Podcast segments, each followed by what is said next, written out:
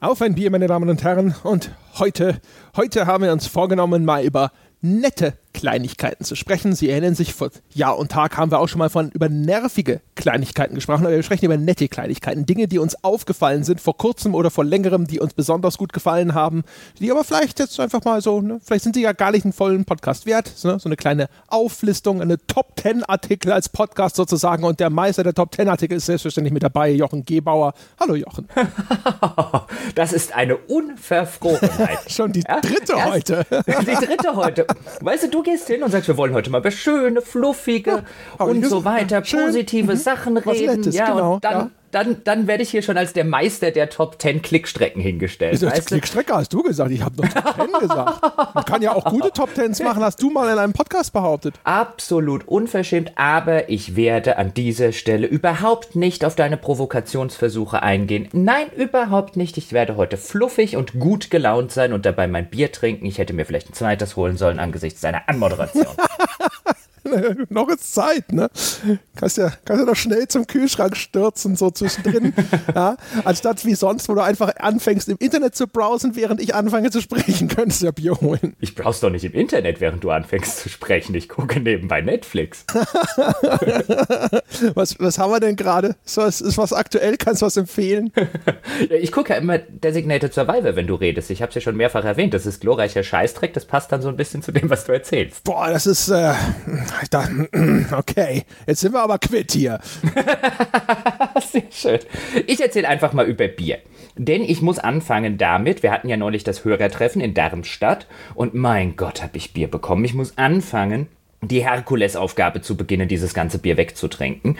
Und ein namenloser Hörer, der anscheinend nicht auf meinen Ratschlag gehört hat und auf die Biere noch einen Aufkleber mit seinem Namen zu kleben, weil es sind echt zu viele, um mir die Namen alle zu merken, der hat mir auf jeden Fall, deswegen an den namenlosen Hörer an dieser Stelle schon einmal vielen Dank. Ich habe leider deinen Namen vergessen. Der hat mir aus der Inselbrauerei aus Rügen nämlich drei verschiedene Biere mitgebracht. Unter anderem, und das muss ich jetzt heute Abend einfach probieren, das Meerjungfrau Natursauer, das in London 2016 achtmal den Gold Award bei den World Beer Awards gewonnen hat, unter anderem als World's Best IPA. Das ja, ist meine Ansage. Da würde aber sagen, ist meine Hausnummer. Mhm. Ne? Also da, ja. über die Latte muss er erstmal springen. ja, so, jetzt muss ich das hier erstmal auspacken, weil diese Biere von dieser Inselbrauerei, die sind immer so Papier und so weiter eingewickelt. Erzähl doch du mal, während ich hier versuche, das in irgendeiner Form auszupacken. Ja, ich habe, ich glaube, du hast es auch von dem guten Ben, ein Schokobräu die kakaohaltige Brauspezialität aus dem Schokoladenmuseum in Köln. Da bin ich sehr gespannt. Im Schokomuseum in Köln bin ich mal gewesen, fand das ziemlich enttäuschend. Bin da eigentlich nur hingegangen, weil er mir erzählt hat, da gibt es einen Schokoladenbrunnen und da kannst du dich vollfressen, wie du willst. Und dann war aber derjenige, der mir das erzählt hat, anscheinend vor Jahren dort gewesen. Und als ich da hingegangen bin, stand da irgendein doofer Mitarbeiter, der mir dann die, das, das, das, das Waffelhörnchen da selber reingetaucht und gereicht hat. Und da war gar nichts mit beliebiger Völlerei, so viel ich will. Boah, das ist ja, das gehört sich ja überhaupt nicht. Das erinnert mich an das eine Mal, da war ich noch relativ klein. Da gab es bei irgendeinem Familiengeburtstag, stand auf dem, auf der Menükarte, stand Eisbombe. Ja, und Klein Jochen hat sich den ganzen Tag auf die Eisbombe gefreut und dann ist es am Ende einfach nur eine Portion Eis gewesen. Was? Das ist, ja, voll der Skandal. Ich habe gedacht, der explodiert das dann und so. Und dann war das halt einfach irgendwie Erdbeer, Vanille und noch irgendwas. Und es war noch nicht mal eine komplette Eisbombe, sondern höchstens ein Stück dann davon, oder? Ja, genau. Jeder hat irgendwie so ein, so ein, so ein Stück davon bekommen. Also ich konnte damals mit dem Begriff Eisbombe nichts anfangen. Ich habe halt gedacht, da steckt vielleicht so Dynamit drin und dann explodiert das alles und dann isst mal, was übrig ist oder so. Haben wir unter Eisbombe Gott weiß was vorgestellt, weißt du? Und dann kriegst du hier so ein, kriegst du hier so ein Schälchen mit irgendwie drei Eissorten. Das ist doch scheiße. Gedacht, du sitzt an einem Platz und auf einmal machst du es dann so ja, zum Beispiel, das war total super. Und alles in meiner ist Vorstellung. Ja, in meiner Vorstellung war die Eisbombe so großartig. Aber jetzt muss ich hier erstmal das, ah, das Inselbier aufmachen. Sie hätten ja wenigstens so eine, so eine Zündkerze wie so eine Lunte oben reinstecken können, ne? Ja, oder wenigstens, weißt du, so eine Wunderkerze. Wenigstens das. Ja. Oh, ah, hm, okay. Ja, das hatte ich schon fast befürchtet. Es ist ein Bier, das nach Kakao schmeckt. Gott. Oh, das ist lecker. Oh, die Meerjungfrau ist lecker, aber die ist wirklich sehr sauer. Mm. Ha, was hast du denn zu ihr gesagt, du Sexist? Kein Wunder. es steht natursauer drüber. Oder drunter, besser gesagt. Oh, die ist aber wirklich lecker. Na dann. Aber wirklich mit einem, also ein IPA mit einem extrem sauren Abgang. Und ich mag ja sauer. Also das hat schon so ein bisschen was von, nicht saure Gurken, die sind ja eher süß, sondern von den wirklich sauren äh, Gummis, die es da gibt. Das könnte in den falschen Hals geraten. Fangen wir mit dem Thema an. Also das, das Schokobräu, übrigens von der Freigeist Bierkultur, wie ich hier lese, ist ja nicht wie für mich gemacht, aber oh, das schmeckt schon einigermaßen scheiße, wenn ich ehrlich sein soll. Naja, was soll's. Ja? Der Durst treibt's rein. Ja, mein Gott, ne? Latte und so. Ah, apropos Latte, wir wollten ja über kleine Dinge sprechen, die uns Freude bereiten. ja, Herr Gebauer, wer soll anfangen? Soll ich anfangen? Ich fange an. Ich habe mir das Thema ja ausgesucht, ja, bevor es dann wieder heißt, ne, du hast es dir ausgesucht, fang halt an. Fange ich einfach an. Mir ist nämlich der Gedanke gekommen, weil mir einfiel, dass ich in unserem Far Cry 5 Podcast trotz einer Laufzeit von circa 300 Stunden tatsächlich noch Dinge vergessen habe. Und ähm, Dazu zählt zum einen der Arcade-Modus, über den ich jetzt nicht sprechen werde, aber dazu zählt vor allem, was ich eigentlich erwähnen wollte, dass mir die, die ganze Geräuschkulisse beim Autofahren total gut gefallen hat. Und zwar aus folgendem Grund. Da gibt es ein, Ah, ist einfach, es ist erstmal, es, es dämmt die Umgebungsgeräusche. Es, es klingt halt auch so, wie so ein Automotor klingt, wenn er ganz dumpf im Auto gehört wird. Das alleine finde ich schon mal ganz cool. Häufig ist ja mal so einfach so ne, zu hören. Und es, aber was total super ist, ist, es gibt so, so kleine Geräusche von Objekten im Auto, als ob sie irgendwo, ob, als ob was durch den, den Motor vibrieren würde, ja, als ob da halt irgendwo in dem Seitenfach einer Autotür liegt halt noch ein ungelutschtes Bonbon aus dem Jahr 1995, das halt während der Fahrt irgendwo immer klackernd dran stößt. Und das ist fand ich so cool, weil das halt die Kulisse von einem echten, im Gebrauch befindlichen, zugeranzten Auto so schön einfängt. Während normalerweise hast du halt immer das Gefühl, du sitzt in so einem Neuwagen, da klappert nichts, da rattert nichts und so, da ist alles perfekt und, und flawless. Und äh, Far Cry 5 macht das fantastisch. Und das hat mir sehr, sehr viel Freude bereitet, obwohl das so ein winziges Detail ist. Das kann ich sogar sehr gut nachvollziehen. Eine andere Sache übrigens, über die wir auch noch nicht gesprochen haben im Far Cry Podcast, weil du das Auto gerade erwähnst. Was mir auch sehr gut gefallen hat, ist die fast 360-Grad-Sicht, die dir Far Cry in den Fahrzeugen und auch in den Flugzeugen zum Beispiel anbietet. Also, dass du wirklich geradeaus die Straße runterbrettern kannst und dann wirklich so richtig über deine Schulter oder neben am Seitenfenster oder am anderen Seitenfenster einfach mal rausgucken und die Gegend genießen kannst. Es gibt auch relativ viele Spiele, nicht alle, aber relativ viele, die dich dann sehr auf die ähm, Fahrbahn beschränken und deinen Gesichtsradius und dass dir Far Cry hier so viele Möglichkeiten gibt, links rauszugucken, rechts rauszugucken, mal hinter dich zu gucken. Das finde ich eigentlich ziemlich fantastisch in einem Spiel, das eben als heimlichen Star seine wunderschöne Spielwelt hat. Ja, sowieso ganz cool, ne? So der Schulterblick beim Ausparken endlich möglich, ja. Und äh, dass du überhaupt so auf die Rückbank schauen kannst, das ist ja relativ ungewöhnlich. Obwohl sie die ja dann meistens trotzdem irgendwie modelliert haben oder so. Ich weiß gar nicht, warum macht man das so wenig? Hm. Wahrscheinlich auch, weil es dann Rechenleistung frisst. Und weil es wahrscheinlich technisch ein bisschen schwieriger umzusetzen ist. Ich stimme dir aber zu, insofern, wir wollen ja nicht zu sehr ins Detail bei Far Cry jetzt reingehen, sondern uns eher so auf kleine Details, die uns in vielen anderen Spielen freuen. Ich finde definitiv, das Fahren bei Far Cry ist für diese, diese Open World, also ich habe es ja aus den im Podcast damals genannten Gründen viel zu selten benutzt. Eigentlich bin ich bei Far Cry gern Auto gefahren, aber angesichts der Tatsache, dass äh, diese Straßen wirklich voll waren mit irgendwelchem Zeug, das mich dann eher davon abgehalten hat, in das Auto zu steigen, fand ich das Fahren und auch übrigens das Fliegen bei Far Cry sehr, sehr befriedigend. Ja, das war, das war halt nicht praktikabel in dem, im Kontext des Spiels, aber das, die, einfach wie gesagt, diese, für mich geht es um diese Soundkulisse. Ich fand jetzt auch das Fahrmodell nicht so geil, ehrlich gesagt. Ich habe das Gefühl, die steuerten sich ein bisschen komisch und so und dann habe ich mir natürlich auch keine Zeit genommen, das zu lernen, aber diese Geräusche, das war das, was ich total cool fand. Interessante Frage bei der Gelegenheit, das müssen wir gar nicht an Far Cry verhandeln oder sowas, aber ist, würdest du sagen, dieses automatische zum Ziel Fahr-Feature, ist es auch was, was du cool findest? Das gab es ja auch in Assassin's Creed Origins zu einem gewissen Grad. Ich glaube, da musste man die Taste noch gedrückt halten. Bei Far Cry reicht es ja sogar, da kannst du den Autopiloten anschalten und dann kannst du dich frei umschauen und das Ding fährt einfach zum Ziel. Wir kennen das aus Witcher auch mit äh, Taste gedrückt halten und plötzlich folgt dann wenigstens der Straße. Kingdom Come macht das auch. Also es scheint eh populärer zu werden.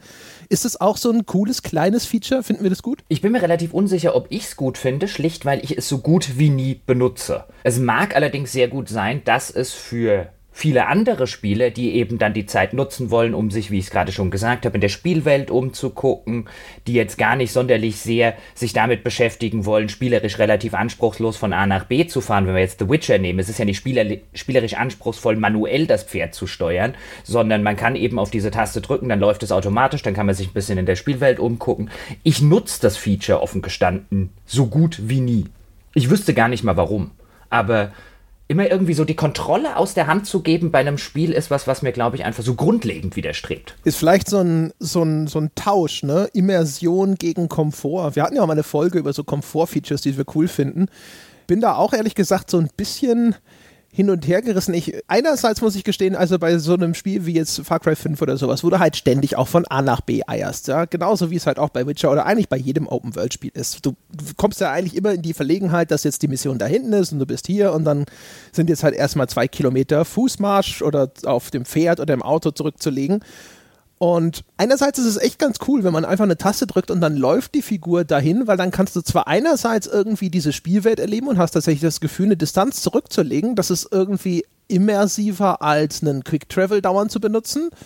Und du kannst aber nebenbei was anderes machen, kannst auf deinem Handy so Second Screen mäßig vielleicht nochmal irgendwie auf Twitter oder durchs Forum schauen oder weiß der Himmel was. Du musst dich also, kannst dich also quasi mal entspannen so zwischendrin und trotzdem kannst du so gucken, was da in der Spielwelt vor sich geht. Das finde ich einerseits cool. Auf der anderen Seite bist du halt dann irgendwie komplett zum Zuschauer auf einmal degradiert. Das ist dann wie, als würde so eine Cutscene laufen. Und das nimmt das, natürlich raus. Ja, das ist aber ganz interessant, weil das bringt mich eigentlich zu meinem ersten Punkt, den ich auf der Liste habe. Und wir haben das gar nicht vorher abgesprochen, denn mein erster Punkt, den ich auf der Liste habe, Kleinigkeiten, die ich bei Spielen extrem gerne mag, ist immer dann, wenn mir Spiele eine Option geben. Und das ist ja eine reine Option. Du musst es nicht wahrnehmen. Du kannst manuell fahren. Du kannst bei Witcher manuell reiten. Du kannst aber auch sagen, ich drücke auf die Taste und dann geht das Ganze automatisch. Insofern, selbst wenn ich das nicht nutze, ist das ein Feature, das mir persönlich nicht wehtut. Wer es gerne nutzt, soll es gerne nutzen. Das macht das Spiel nicht schlechter oder besser, einfach weil ich die Wahl habe, ähm, ob ich es benutzen will oder ob ich es nicht benutzen will. Und ich glaube, an dieser Stelle, deswegen habe ich mir dieses diesen Punkt auf die Liste geschrieben.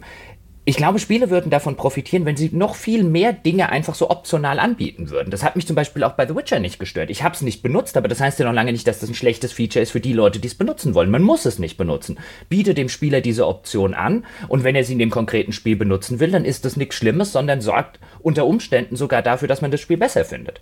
Wir haben ja zum Beispiel an vielen Stellen schon mal über dieses GTA-Missionsmodell geredet. Das heißt, du steigst in ein Auto, jemand anderes steigt ins Auto und dann fährst du zu Punkt XY, wo dann die Mission losgeht und vorher hast du sozusagen den Missionstalk, wenn sich die Charaktere untereinander unterhalten. Da hat mir das Fahren zum Beispiel nie Spaß gemacht. Ich will dann an dieser Missionsstelle sein, ich will aber auch gleichzeitig das Gespräch hören.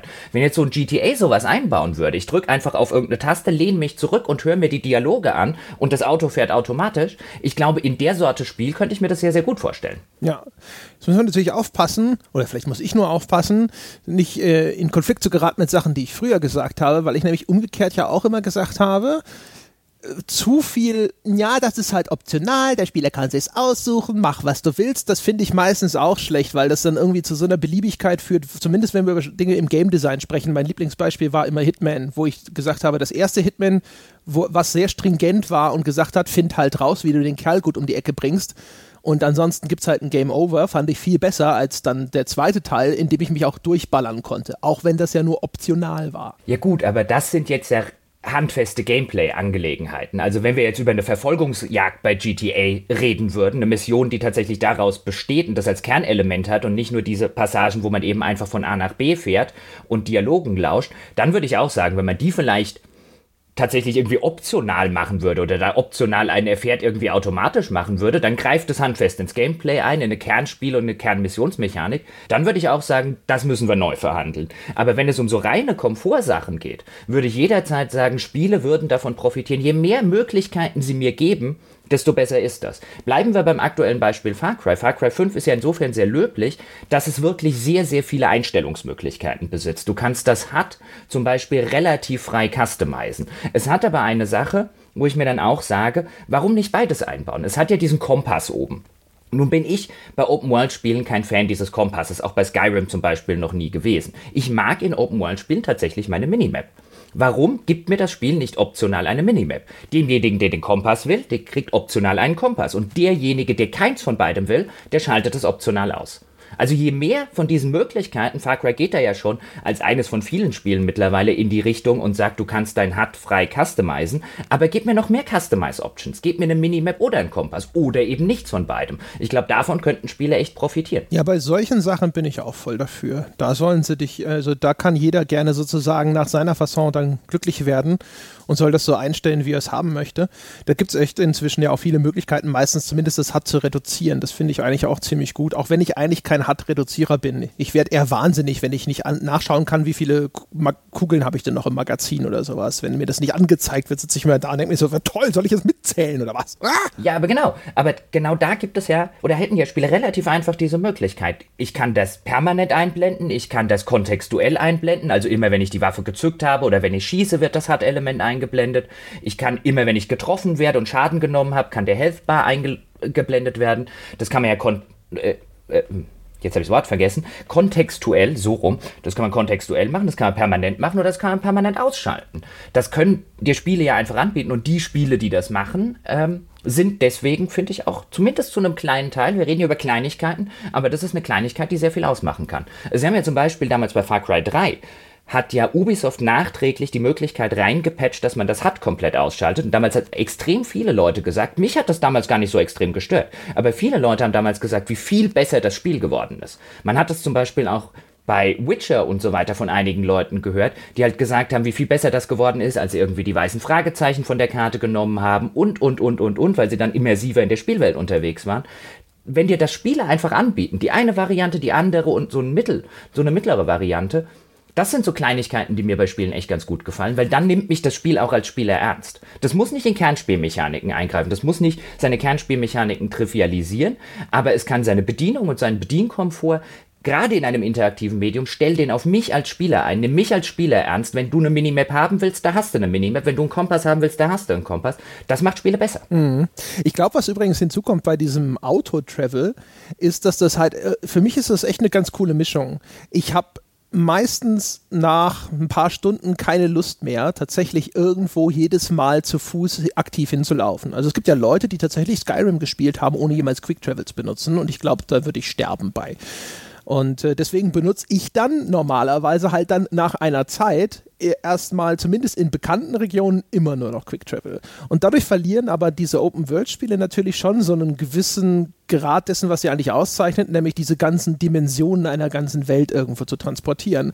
Und dieses Auto-Travel, das ist für mich eigentlich echt ein ganz guter Kompromiss gewesen, zu sagen, na, ja, muss jetzt, Quick Travelst du halt mal nicht überall hin oder sowas, sondern setzt dich halt in ein Auto oder sonst irgendwo in einen Hubschrauber oder weiß der Geier was und dann machst du halt hier den Autopiloten an, guckst dich ein bisschen um, kannst dich auch ein bisschen darauf konzentrieren, ob du noch was Interessantes entdeckst auf dem Weg dahin, aber du musst nicht aktiv eingreifen, du kannst noch nebenbei was machen, kannst einfach nur deinen Kaffee trinken oder sowas. Also das hatte echt tatsächlich eine, das, ja, also, also so die, diese Funktion, dass ich gedacht habe, so, ah ja, das, das verheiratet diese beiden Varianten, diese beiden Extreme ganz gut. Gut, kommen wir zum nächsten Punkt. Bist du eigentlich wieder dran? Ich habe ja meinen sozusagen organisch in deinen Punkt einfließen lassen. Mhm.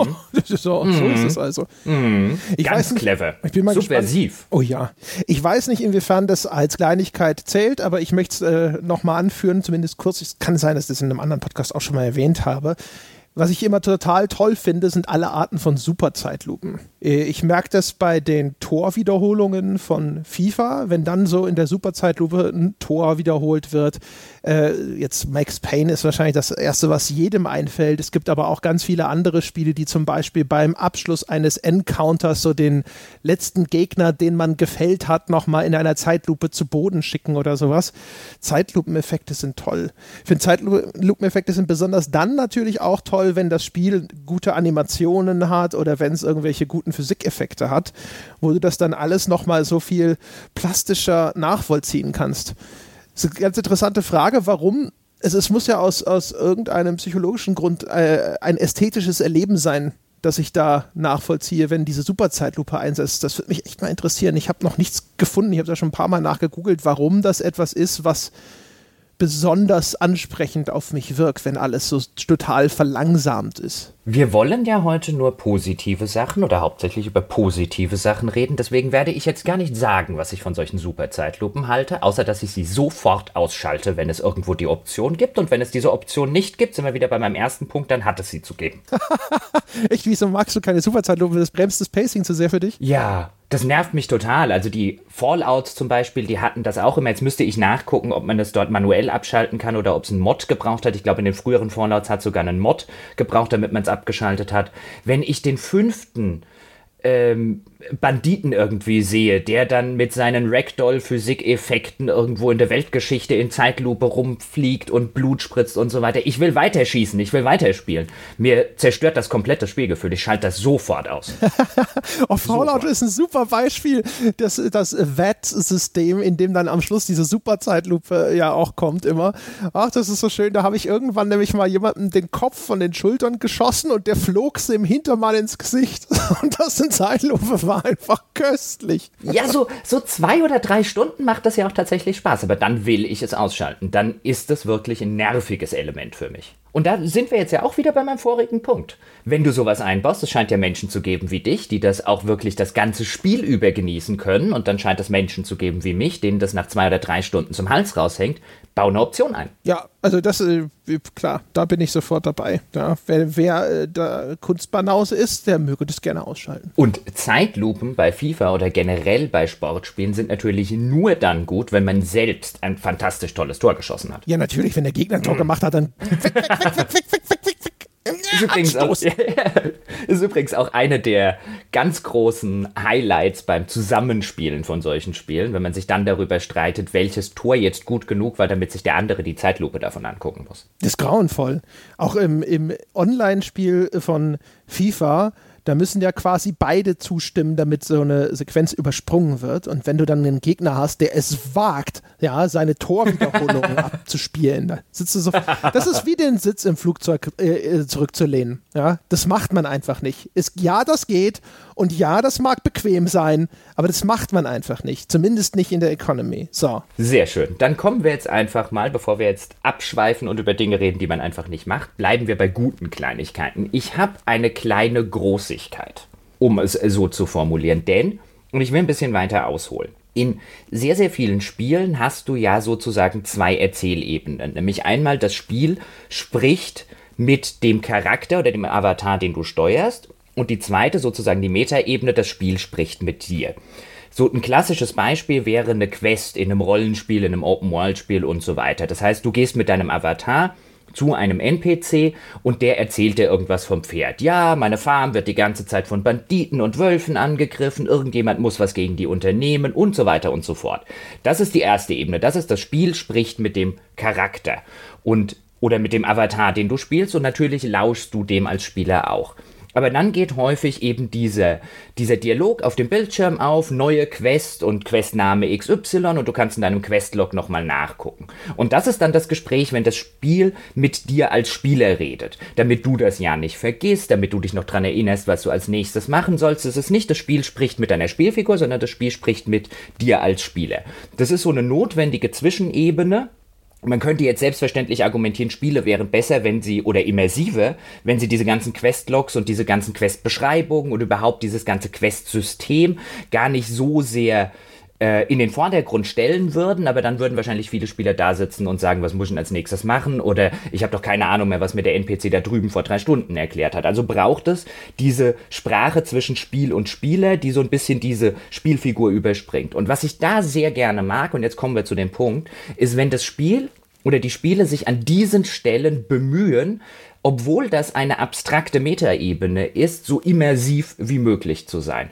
Und das kann verschiedene Ausgestaltungen annehmen. Das kann zum Beispiel die Ausgestaltung annehmen, dass du eine oder dass du Questnamen, reine Questtitel hast, die schon einen gewissen immersiven Touch haben, weil sie in die Spielwelt reinpassen. Ich glaube, ich habe in der Fallout New Vegas Folge schon einmal sehr, sehr lange über die Questnamen von Fallout New Vegas geschwärmt. Wir haben neulich in der Far Cry Folge so über den ein oder anderen Questnamen, A Right to Bear Arms und so weiter gesprochen, wo sich die Entwickler bemühen bei sowas, wenigstens diese Sprache zwischen ihnen und dir auf einer möglichst spielimmersiven Art und Weise stattfinden zu lassen. Und das mag ich bei Spielen. Und das gibt es in verschiedenen Ausprägungen. Man könnte jetzt zum Beispiel auch das UI oder die Inventarfunktion von vielen Spielen nehmen. Ich mag es, wenn ein Spiel wie jetzt zum Beispiel Divinity Original Sin 2 oder 1 oder früher noch die Baldur's Gates, wenn die ein Inventar haben und ein Charakterbildschirm haben und ein UI haben, das wirklich ein bisschen mittelalterlich angelehnt ist und das mich nicht wie bei vielen modernen Spielen immersiv aus dem Spiel komplett rauszieht, weil es so ein modernes, so ein funktionales Inventar ist.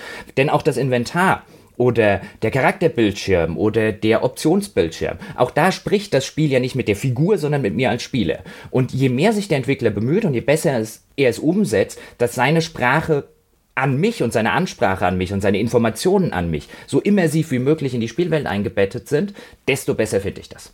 Das ist so eine Kleinigkeit, bei der ich immer wieder denke, wenn ihr gute Questnamen habt, wenn ihr euch beim Design eures Inventars und eures UIs ein bisschen Mühe gegeben habt, das an eure Spielwelt ein bisschen angepasst habt. Das sind immer so Kleinigkeiten, wo mir das Herz aufgeht, weil dann fühle ich mich auch als Spieler immersiv abgeholt. Muss das dann irgendwie zu dem zu dem Spiel passend sein? Also ich meine, muss es quasi insofern auch immersiv sein, dass es kohärent bleibt? Weil bei Far Cry 5 hast du ja zum Beispiel einige ganz coole Missionsnamen, die sind aber dann häufig Wortspiele und wirken auch so ein bisschen, äh, ja, jetzt fällt mir wieder nur der englische Begriff Tongue-in-Cheek ein, äh, ein bisschen ironisch sozusagen gebrochen, wo man auch das Gefühl hat, okay, das ist jetzt halt einfach der Entwickler, der ein bisschen Spaß hat, damit seinen Missionsnamen einfach ein paar ulkige Namen zu geben. Ja gut, aber das passt ja auch durchaus in ein Spiel, das schon einen gewissen albernen, ironischen Touch hat, jetzt vielleicht außerhalb der Hauptstory, aber auch da haben wir in der Folge drüber gesprochen, dass sich das Spiel an vielen anderen Stellen auch nicht so sonderlich ernst nimmt. Da passt es in die Spielwelt, genauso wie bei Fallout New Vegas, das ja an vielen Stellen auch ein bisschen ins Alberne hineingeht, ein bisschen ins ins satirisch Überzeichnete hineingeht, in schwarzen Humor hineingeht. Wenn du da so entsprechende Questnamen hast, die es dort gibt, und ich meine, da könnte man eine ganze Latte von vorlesen, die sich dann ja auch teilweise wiederfinden, indem du, indem der Questname zum Beispiel äh, gleichzeitig der Titel eines Songs ist, den du dort im Radio hören kannst. Auch sowas finde ich, sind so Kleinigkeiten, die finde ich total fantastisch wenn sich das in der Spielwelt widerspiegelt, natürlich sollte es ein bisschen zu dem Spiel passen. Wenn ich jetzt in einem total ernsten Spiel die ganze Zeit Wortwitz, Questnamen habe, die überhaupt nicht zum restlichen Ton des Spiels passen, dann beißt sich das Ganze selbstverständlich. Aber auch da kann man da kann man gute Questnamen haben, genauso wie ein Buch. Ein Buch kann tolle Kapitelüberschriften haben oder stinklangweilige Kapitelüberschriften. Okay, verstanden. Ja, kann ich gar nicht so viel zu sagen. Also ja, finde ich auch gut. Ich habe aber ehrlich gesagt, es, ist, es, gibt wenige Spiele, wo ich Lust habe, Questbeschreibungen zu lesen oder sowas. Meistens ist die Cutscene, Dialogsequenz, was auch immer, die mir diese Aufgabe vermittelt, erstens ausreichen und meistens mir dann eh schon auch zu lang.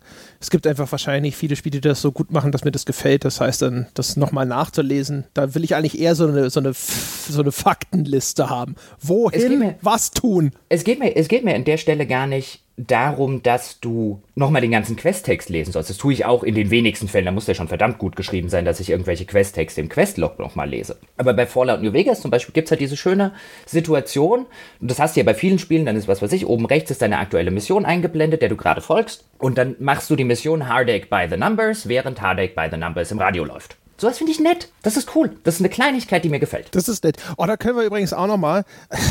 Gott, ey, es ist schlimm. Wir müssen von den Far Cry 5 Beispielen wegkommen. Vielleicht ist das so ein Recency-Bias. Ja, dann do it. Do it. Ja, nee, nee, das muss jetzt einmal muss noch sein. Du musst es dann machen. Ich, ich will nochmal. Weil bei der Gelegenheit, ich, ich mache es einfach an was anderem fest. Ähm, ich finde es eigentlich echt immer ganz cool, wenn ich in Spielen erstens ich, oh Gott, haben wir das schon mal gesagt? Ich sag's trotzdem nochmal, Lieder mit Songtexten begegne. Das ist mir aufgefallen bei Perfect Dark Zero, dass er seinen eigenen Intro-Song hatte mit eben Lyrics, ja, also mit Gesang mit dabei. Und äh, jetzt bei Far Cry, wenn halt dann auch dann so wirklich ein passender Soundtrack von real existierenden Songs eingebunden wird. Du hast ja erzählt von dieser Mission, wo man irgendwelche Bullen erschießen muss, während sie Kühe begatten. Und dann läuft da halt Sexual Healing als äh, Soundtrack dazu. Und um das Ganze natürlich nochmal ironisch zu brechen. Und sowas, das gibt es ja in Filmen in einer Tour, dass der Soundtrack so ausgewählt wird, dass der Songtext zu, in irgendeiner Art und Weise zu dem passt, was in diesem Film gerade passiert. In Spielen, wo ja sowieso der orchestrale Soundtrack nach wie vor bestimmend ist, gibt es das eher selten. Und wenn es dann passiert, finde ich das zumindest im Moment noch immer so nett, weil du erstens so das Gefühl hast, da, ah, da hat sich jemand Gedanken gemacht, hat diesen Song rausgesucht, hat auch die Lizenzgebühr bezahlt. Und zweitens ist es natürlich immer noch sehr ungewöhnlich. Wenn du mich einfach mal zu Wort kommen lassen würdest. Einerseits Punkt A, ich habe das selbst auf der Liste und ich habe selbstverständlich ein Beispiel mitgebracht, was nicht aus Far Cry stammt und was noch viel besser ist als Far Cry. Aber bevor wir dazu Far kommen. Far Cry 3. Nein. Aber bevor wir dazu kommen, es ist aber tatsächlich ein Teil 3. Mhm. Aus einem Teil 3, aber da kommen wir gleich dazu, denn ich habe noch ein oder wollte noch ein anderes Beispiel, und dann bist du losgaloppiert mit deinen Musikstücken. Äh, ich wollte noch ein anderes Beispiel nennen, was jetzt auch diese, ähm, diese Immersion anhand einer Darstellung, wie das Spiel mit mir als Spieler kommuniziert, nämlich Gwent bei The Witcher 3. Es gibt ja diese Gwent-Karten und auf jeder dieser Gwent-Karten steht dann ja unten so ein kleiner Spruch, so ein bisschen Flufftext. Und einige dieser Flufftexte sind so derbe fantastisch, ich habe nicht unglaublich gerne Gwent bei Witcher 3 gespielt, aber es gibt so tolle Flufftexte auf den Karten. Und auch das ist so ein Detail, was ich einfach absolut grandios finde. Das habe ich damals, glaube ich, sogar bei der Witcher 3 Folge, ist mir das völlig irgendwie entfallen oder ich habe es damals noch nicht so ganz wahrgenommen. Ich habe ja seitdem auch noch ein bisschen weiter gespielt. Es gibt so tolle Flufftexte in den Gwent-Karten von Witcher 3, das finde ich fantastisch. Mein Liebling ist übrigens die Karte, die auf Deutsch heißt sie Borch 3 Dohlen. So heißt die Figur oder das Wesen, was dort anscheinend drauf ist. Und der Flufftext ist, er nennt sich auch Willentrete. Mert, ein Händchen für Namen hat er nicht. Super. Sowas mag ich. okay.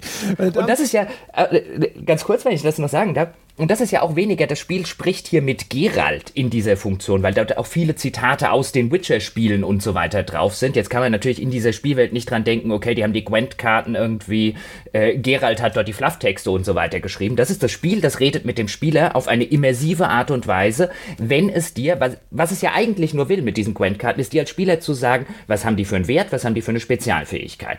Und was sie dann noch ein bisschen dazu machen und was das, was das halt wirklich nett macht und zu einem Detail macht, was ich gerne mag, ist halt halt diese eine oder diese zwei Sätze fluff. Es gibt zum Beispiel auch noch die Heilerin, bei der steht dann, glaube ich, drunter irgendwie näh rot an rot und weiß an weiß, dann passt das schon. Es erinnert mich an die Paginierungen in der GameStar. Die gibt es nicht mehr, oder? Aber die gab es noch früher. Weißt du noch, da war unten an jeder Seite musstest du als mhm. Autor so ulkige, nette, erhellende, interessante Winzdetails oder Fakten oder sonst irgendwas zu dem betreffenden Spiel oder Artikel beisteuern. Mhm. Ich weiß nicht, ich habe jetzt schon länger nicht mehr in eine GameStar Print reingeguckt. Ich weiß nicht, ob sie sie immer noch haben. Ich fände es schade, wenn sie die abgeschafft haben. Einerseits könnte ich es verstehen, weil das war echt immer so ein Oh, das wäre echt immer so ein bisschen Aufwand, denn idealerweise, wenn du eine gute Paginierung haben wolltest, hat das noch zu irgendwas gepasst, was auf der Seite schon war. Irgendeine sinnlose, eine alberne oder eine hellende Information zu irgendwas, was auf dieser Seite stand. Teilweise saß man da davor und hat irgendwie eine halbe oder eine Dreiviertelstunde irgendwie an den Paginierungen rumgemacht, was natürlich jetzt arbeitsaufwandstechnisch nicht vielleicht das cleverste ist, jetzt auf so einer Workflow-Geschichte, aber ich fand die immer toll. Als Leser habe ich die gemocht. Ja, als Leser fände ich die, glaube ich, auch cool. Als Autor war das immer so ein, du musst noch deine Packs nachliefern. Also, ach, shit, okay. Was allerdings einfach nur daran lag, dass du die grundsätzlich nicht geliefert hast und sie dann selbstverständlich nachliefern musstest, genau wie deine Bildunterschriften. Ja, also eins von beidem, ja. Also man muss sich schon entscheiden können. Eins von beiden kriegst du und bei dem Rest. Also, kann ja nicht alles hier. Ja, alles muss man Gut. selber machen. Ja, jetzt kommen wir zur Musik und auch da muss ich wieder alles selber machen, weil du wieder nur Beispiele hier von Far Cry mitbringst. Das, wie ich finde, oder der, wie ich finde, mit Beste, ich will nicht sagen der allerbeste, weil vielleicht vergesse ich gerade was oder habe in der Vorbereitung was vergessen oder kenne irgendwas nicht, aber den, wie ich finde, großartigsten aus meiner Perspektive Einsatz eines Songs hat äh, Saints Row 3 oder Saints Row the Third. Denn in der letzten Mission des Spiels. Ich will jetzt nicht zu viel spoilern. Ich muss aber ein bisschen die Situation, die Grundsituation erklären. Da geht es letztlich darum, dass man entweder einen Bösewicht umbringt oder einen Freund rettet. Um das so so, so, so vage wie möglich zu formulieren. Und das eine schließt das andere aus. Und wenn du die Mission anfängst und fängt langsam, aber sicher an, Holding Out for a Hero von Bonnie Tyler zu spielen. Und Holding Out for a Hero und Bonnie Tyler ist jetzt nicht das erste, an was ich denken würde, wenn ich an gute Musik denke. Und es ist nicht das erste, an was man denken würde, wenn man an irgendwie Musikstücke oder Songs denken würde, die sich für ein Spiel eignen. Nun ist aber Saints Row 3 oder die ganze Saints Row-Reihe sowieso ein bisschen schön durchgeknallt. Und hier in diesem konkreten Missionskontext passt das so wunderbar, denn du fängst die Mission an und ich glaube, es geht vielen Spielern so, die diese Mission anfangen, dass sie sagen, der Bösewicht hat es jetzt total verdient. Und dann spielt Holding Out for a Hero. Auch noch mit dem, wenn du auf den Songtext achtest, mit dem entsprechenden Songtext dabei. Und ich glaube, der ein oder andere, zumindest habe ich das dann tatsächlich auch im Internet nachgelesen, der ein oder andere hat dann gesagt, okay, zu dem Song kann ich nicht einfach nicht meinen Freund retten. Und das ist eine sehr, sehr, oder eine wunderbare, mit so einem Song, den jetzt, glaube ich, sehr, sehr viele Spieler, die jetzt in Foren und so weiter reinschreiben, wie toll sie den damals fanden. Und jetzt auch bei mir. Das ist jetzt keine Musik, die ich mir privat irgendwie hinlegen würde oder privat auflegen würde. Aber in dem Kontext und im Kontext von Saints Row 3 war fantastisch. es gab ja in, in Far Cry 3 gab es dieses Burn Them. Äh, das ist so ein Skrillex-Remix, irgendwas von oder mit Damien Marley. Also so eine Reggae-Dubstep-Ding, wenn du diese, diese, ich glaube, so Marihuana-Felder oder so niederbrennst. Und das ist halt auch ziemlich geil. Also erstens, weil der, der Soundtrack ist halt irgendwie relativ abgedreht, einfach von der Instrumentierung her. Und dann eben passend zu dem, was du da treibst, das ist schon irgendwie ganz geil. Hero fällt mir übrigens gerade noch ein, ja, als, als Mini-Anekdote.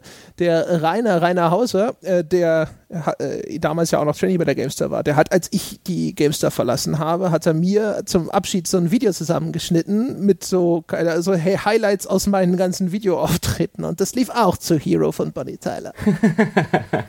Sehr schön. Ich mag halt wirklich an dieser Stelle, also ich mag nicht nur, dass das, der Song ungewöhnlich gut vom reinen Pacing und von der ganzen Melodie und so weiter zu einem Spiel wie Saints Row, zu der Mission, wie es da ist, passt. Das hat tatsächlich so ein, ein motivierendes, ein treibendes Element, ein Song, den ich, wie gesagt, sonst gar nicht hören würde, sondern auch wie gut an der Stelle dann eben die Lyrics, also der Songtext zu der Situation passen, in die es dir steckt, weil der Refrain geht ja, I need a hero, I'm holding out for a hero till the end of the night, he's gotta be strong and he's gotta be fast and he's gotta be fresh from the fight, I need a hero und so weiter, was dann ja im übertragenen Sinne eben deine Freundin ist oder dein Freund ist, der sich da meldet, ich will jetzt wie gesagt nicht zu viel spoilern, der sich da meldet und sozusagen in der Stimme von Bonnie Tyler ruft, rette mich, rette mich und du hast halt die Wahl. Willst du es tatsächlich tun oder geht jetzt endlich dieser saftarschige Bösewicht drauf? Super.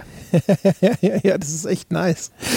Glaubst du, das liegt, also ich weiß nicht, also erstmal ist es natürlich so was Zusätzliches, was man entdecken kann, weißt du, wenn man halt auf die, den Songtext achtet, macht ja nicht unbedingt immer jeder zu jeder Zeit und dann halt diese Parallelen entdeckt, das ist ja immer schön, wenn man solche Kleinigkeiten, weißt du, dann, dann man fühlt sich immer ein bisschen schlau oder man hat das Gefühl, man hat so ein Osterei gefunden. Das ist erstmal ja sowieso befriedigend. Gibt es dem Ganzen sonst irgendwie eine Dimension oder finde ich Songs mit, mit Lyrics in Spielen nur deswegen gut, weil, naja, es gibt halt nicht so viele? Ich weiß nicht, ich glaube, da kommen beide Punkte zusammen. Also erstens gibt es tatsächlich ungewöhnlich wenige Spiele, die wirklich, wenn man es jetzt zum Beispiel mit Filmen oder Fernsehserien und so weiter vergleicht, die wirklich auf richtige, in Anführungszeichen richtige, auf Lieder setzen, also nicht nur auf Instrumentalstücke und auf Eigenkompositionen, sondern insbesondere auch irgendwas aus der Populärmusik entlehnen obwohl das sehr wahrscheinlich gar nicht so teuer sein kann, wie man ja an vielen Spielen sieht, die dann extrem viel davon irgendwo in einem Autoradio zum Beispiel haben. Ich finde es allerdings wesentlich besser, oder mir gefällt es wesentlich besser, wenn das, der Song halt geschickt, inszenatorisch und dramaturgisch im Rahmen einer Spielmission zum Beispiel eingesetzt wird, wie hier eben der, der Bonnie Tyler Song. Und da gibt es tatsächlich viel zu wenige. Deswegen, mir gefällt es wahrscheinlich häufig, allein schon deswegen, weil dann halt irgendwie ein Song tatsächlich kommt und das selten passiert, aber umso besser gefällt es mir, wenn er halt auch sinnvoll eingesetzt wird. Vielleicht an der Stelle noch ganz kurz einen anderen Song. Das habe ich, glaube ich, in einem Walkthrough schon mal genauer erwähnt, warum das der Fall ist. Deswegen hier nur ganz kurz. Damals mit Boris Rosenkranz, da hat was auch ein bisschen von dem Thema.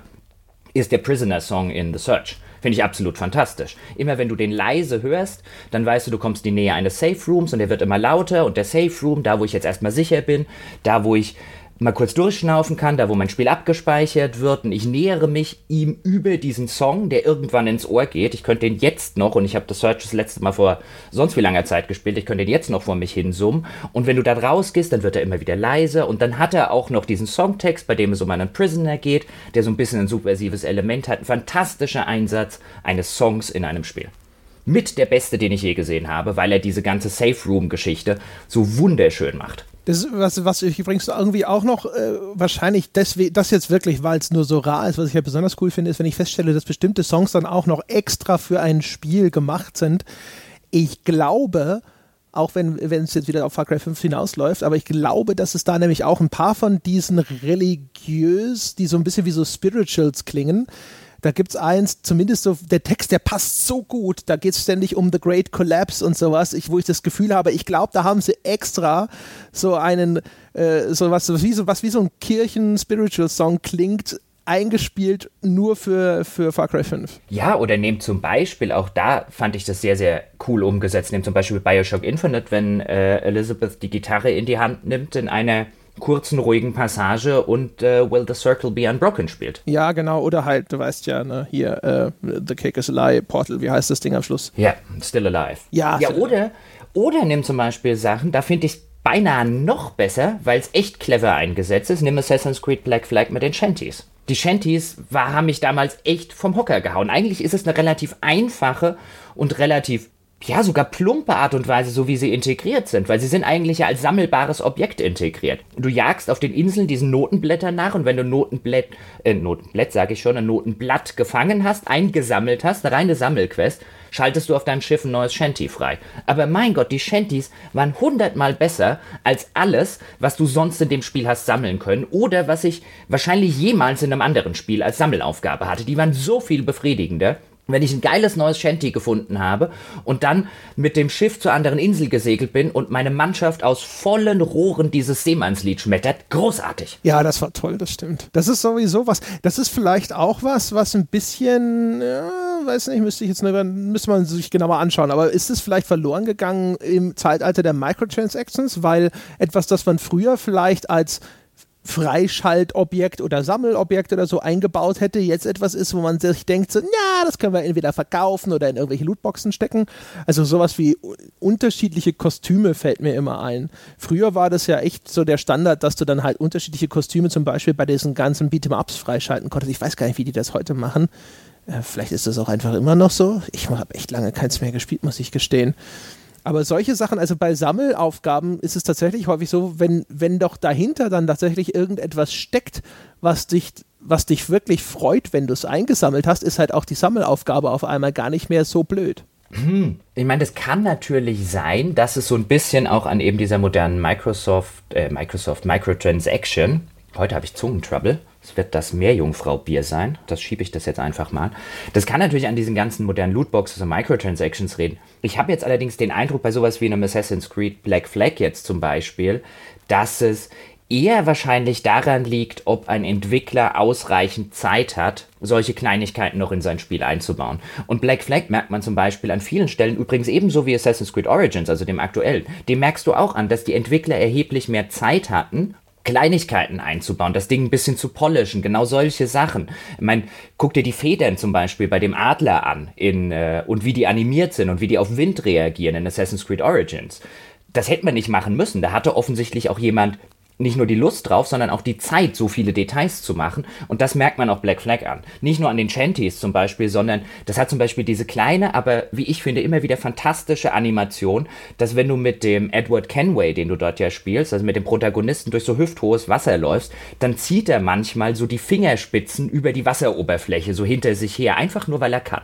Das ist so eine, so eine Kleinigkeit, wo du aber siehst, das musst du erstmal einbauen. Die Animation muss erstmal jemand machen, das musst du erstmal integrieren. Und ich glaube, dann brauchst du für solche Kleinigkeiten brauchst du halt einfach die nötige Zeit. Ich habe eher den Eindruck, das liegt an sowas. Das widerspricht natürlich wahrscheinlich auch eh so ein bisschen dem Gedanken der Sammelquest, ja, billigen, schnell produzierbaren Content irgendwo bereitzustellen, wenn man jetzt dann aufwendig richtig coole Belohnungen dafür macht. Das ist ja eigentlich eher so ein Instrument, um halt nochmal ein bisschen ohne viel Aufwand Content reinzuprügeln. Was du gerade erwähnt hast, ist übrigens so der nächste große Bereich auf meiner Liste, wo ich einfach nur große Animationen hingeschrieben habe mit Ausrufezeichen dahinter, weil es ist ein weites Feld. Also ich finde es zum Beispiel cool, wenn Spiele sich die Mühe machen, irgendwelche geilen Idle-Animationen einzubauen. Sei es jetzt, dass bei äh, so und vor allem, wenn sie kontextuell sind und sie mich dann überraschen. Weißt du, du spielst sowas schon vor ein paar Stunden und du denkst so, ja, jetzt habe ich so grob alles gesehen und dann passiert doch irgendwas Nettes, wo du denkst so, ach mein Gott, da haben sie sich die Zeit genommen, um extra sowas einzubauen. Bei, ähm, bei Shadow of the Colossus zum Beispiel, wenn du dann halt absteigst und da ist irgendwie so ein Fluss oder Wasser oder sonst irgendwas in der Nähe, dann geht halt dein Pferd hin und fängt an Wasser zu trinken. Und solche Sachen finde ich natürlich immer echt total toll.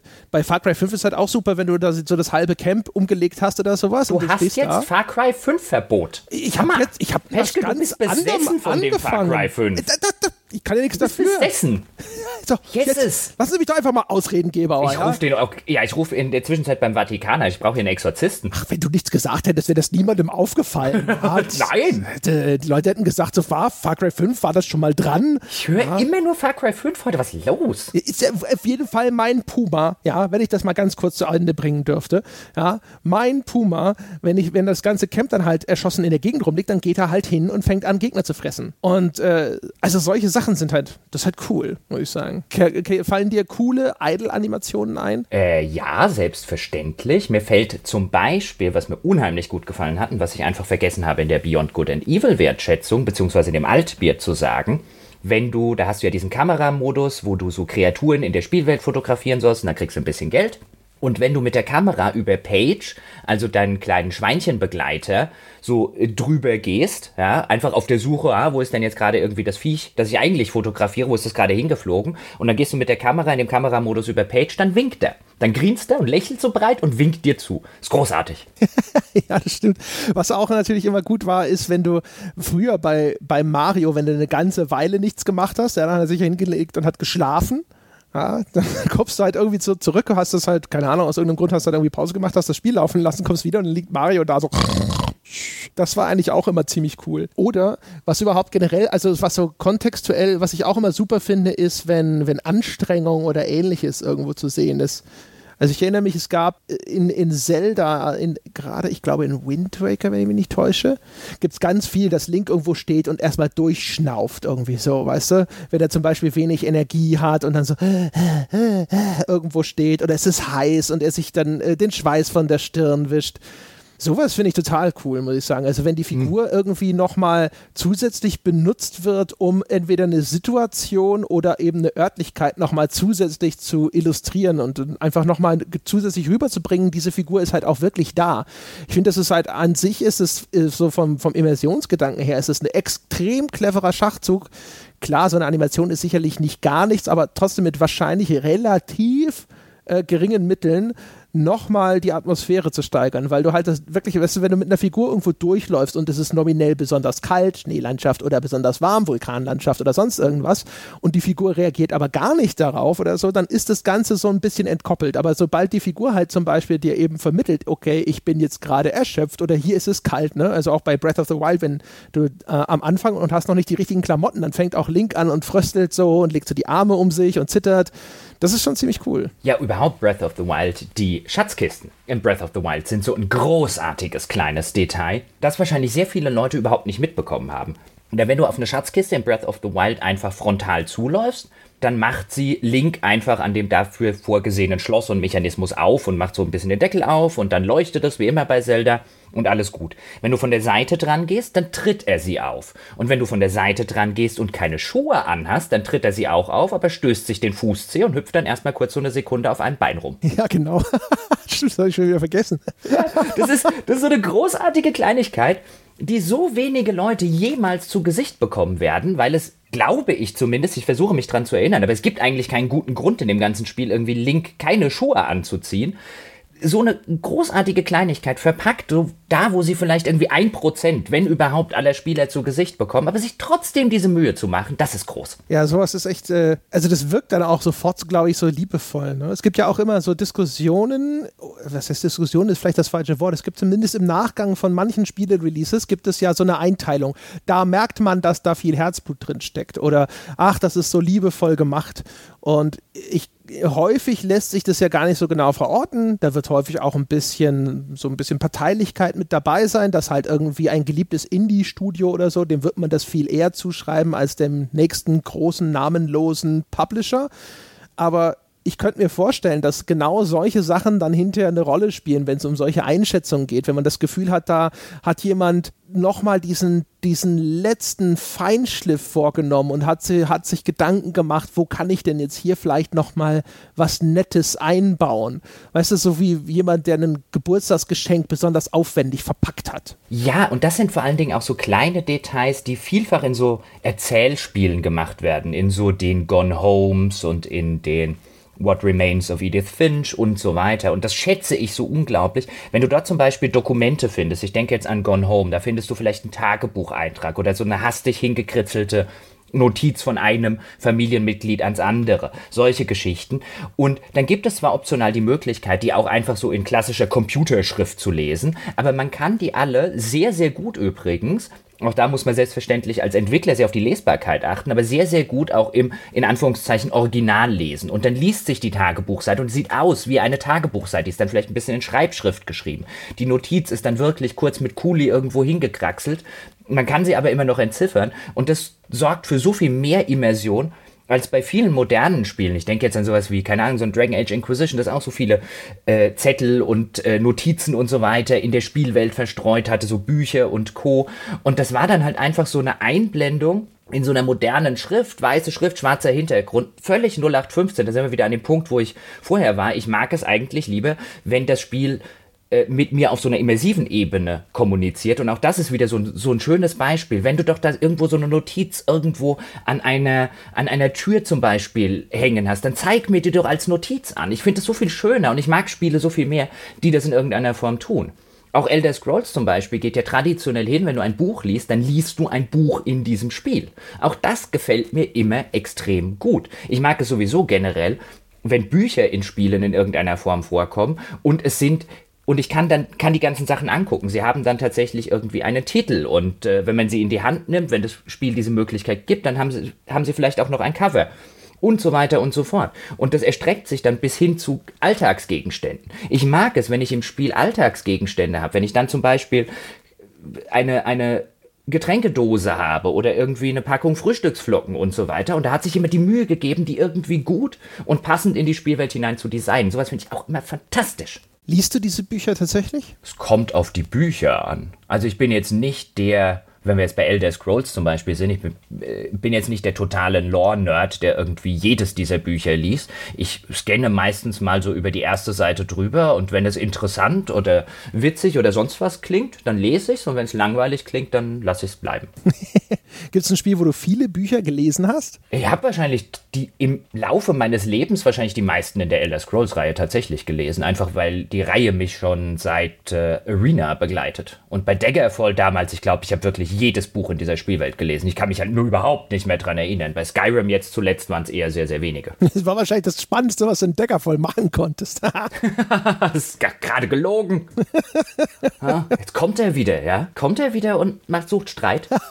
In dieser Harmoniefolge. Ich so überhaupt keinen Streit. Ich so einfach mal so zwischendrin mal ein paar Fakten eingestreut und dann ist es auch völlig in Ordnung. Es gibt ja auch gar keinen Disput über diese Tatsache. Übrigens auch so eine nette Kleinigkeit, die ich immer extrem mochte. Ich mochte es damals damals, weil für damalige Verhältnisse war das wirklich neu und modern und aufregend, dass Mass Effect einen Erzähler in seinem Kodex hatte. Mhm. Das fand ich damals ein tolles kleines Detail. Mass Effect hatte da einen Erzähler. Hm. Mhm. Wenn du in den Kodex reingegangen bist, also bei den Hauptkodex-Einträgen, es gab auch so Nebenkodex-Einträge, die waren da nicht erzählt, die waren nur zum Lesen, aber bei den Haupteinträgen über die unterschiedliche Spezies, über die unterschiedlichen Planeten und was es dann noch nicht alles gab, da hattest du einen Erzähler. Mhm. Also kein Vorleser, das ist nicht doch. nur so, der, der Text wurde aus dem Off nochmal erzählt. Also doch, doch. Doch, doch, schon. Also du hast so. den Text gelesen und der wurde, deswegen sage ich, aus heutiger Sicht wäre das nicht mehr sonderlich modern und das kann man moderner umsetzen. Aber damals zur damaligen Zeit war das einfach ein, oh, ich gehe nicht nur in den Kodex und lese das, sondern es liest mir auch noch jemand mit einer angenehmen Stimme vor. Ich fand das damals ganz großartig. Ah. Jetzt heute würde ich sagen, halt doch einfach die Klappe, das kann ich schneller lesen, als du es mir erzählst, aber damals war es toll. Ich habe hab sofort an sowas gedacht wie den Erzähler in Bart's Tale. Den fand ich natürlich auch immer toll und dachte so, was, sowas gibt es vielleicht auch in Mass Effect, aber okay, also Sprachausgabe im Grunde genommen für die Texte. Du meinst übrigens das neue Bart's Tale? Ja, natürlich. Also nicht die alten. Genau. Nein, nein, nein, die hatten wahrscheinlich sowas wie Sprachausgabe noch gar nicht. Ja, und die hatten vor allen Dingen keinen lustigen Erzähler. Die waren ja. ernsthaft. Das, äh, du meinst dieses Bard's Tale Remake sozusagen von ja, das, äh, irgendwann Mitte der 2000er. Hm? Nee, das, ja, das, spielerisch, das spielerisch echt schlechte Bard's Tale, das aber durch den Erzähler zumindest zu einem ordentlichen Spiel wurde. Ja, und durch die Songs. Das hatte auch tolle Songs, das äh, Bard's Tale Remake. Außerdem konnte man Kühe umschubsen. Auch das war spitze. Ja.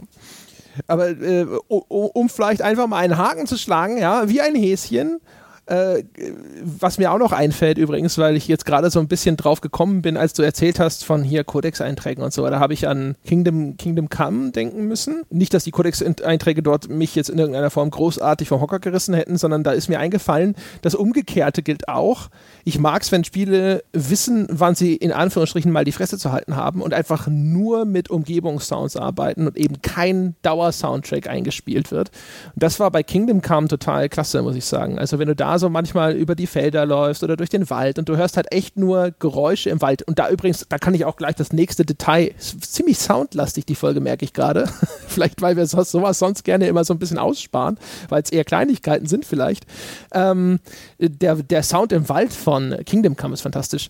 Also die, die Geräuschkulisse, da hörst du dann halt auch so dieses Vogelgezwitscher und äh, dann irgendwo mal dieses Geräusch von so einem Specht in der Ferne, äh, das Knacken von Ästen, wenn du läufst und sowas das haben sie schon echt, echt gut eingefangen und ich fand es echt angenehm, dass das Spiel halt über weite Strecken einfach mal nichts macht, außer eben hier Wind und hier wehendes Gras und hier rauschende Bäume und sowas.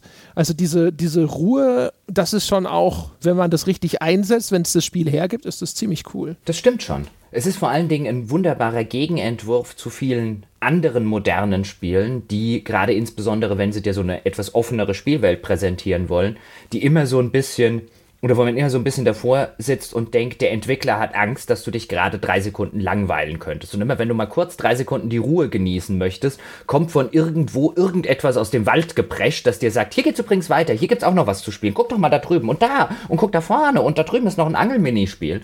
Ähm, wahrscheinlich wirkt es auch deswegen so angenehm, diese Ruhe, weil man sie in so vielen Spielen heutzutage gar nicht mehr hat. Ja, ganz generell. Du ne? hast ja sonst auch, also auch in, in Filmen, klar, da sind die Passagen ohne Soundtrack vielleicht noch häufiger anzutreffen. Aber wenn du jetzt zum Beispiel, so keine Ahnung, bei, einem, bei einer Action-Szene oder sonst irgendwas, dass da auf einen Soundtrack verzichtet wird, ist ja wahrscheinlich auch eher die Ausnahme.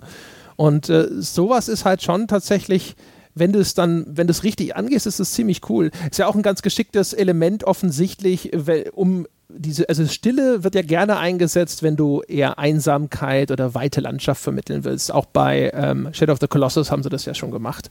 Und ähm, das ist, glaube ich, etwas, was durchaus äh, auch bei anderen Titeln noch häufiger mal zum Einsatz kommen könnte. Ich habe das Gefühl, gerne mal vielleicht erstens natürlich stellt es ganz andere Ansprüche an deinen Ambient-Soundtrack. Das heißt, du musst halt, wenn du jetzt in sowas wie Assassin's Creed oder so, wenn du da die Musik ausschaltest und dann einfach nur diese Umgebungsgeräusche hörst oder sowas, dann wird es zum Beispiel gerne mal äh, deutlich wie monoton so ähm, ich, mir fällt wieder nur das englische Wort ein, Chatter. Ja, also es gibt ja häufig so Gesprächsfetzen oder das Geräusch einer murmelnden Menge, wenn du in einem belebten Platz bist. Und wenn das so irgendwo im, wirklich im Hintergrund läuft, weil das halt irgendwo ein bisschen in dieser Soße aus Soundtrack oder so aufgelöst wird, dann merkst du das nicht so. so. Und wenn du so einen Soundtrack dann mal ausstellst und so, dann fällt dir dann viel häufiger auf, so, ah, das wiederholt sich oder ah, da ist gar nicht so viel dran oder hm, das sind eigentlich komische Geräusche, die das Ding macht. wie, bei den, wie bei den Simpsons, wenn sie dann alle anfangen. Rhabarber, Rhabarber, Rhabarber.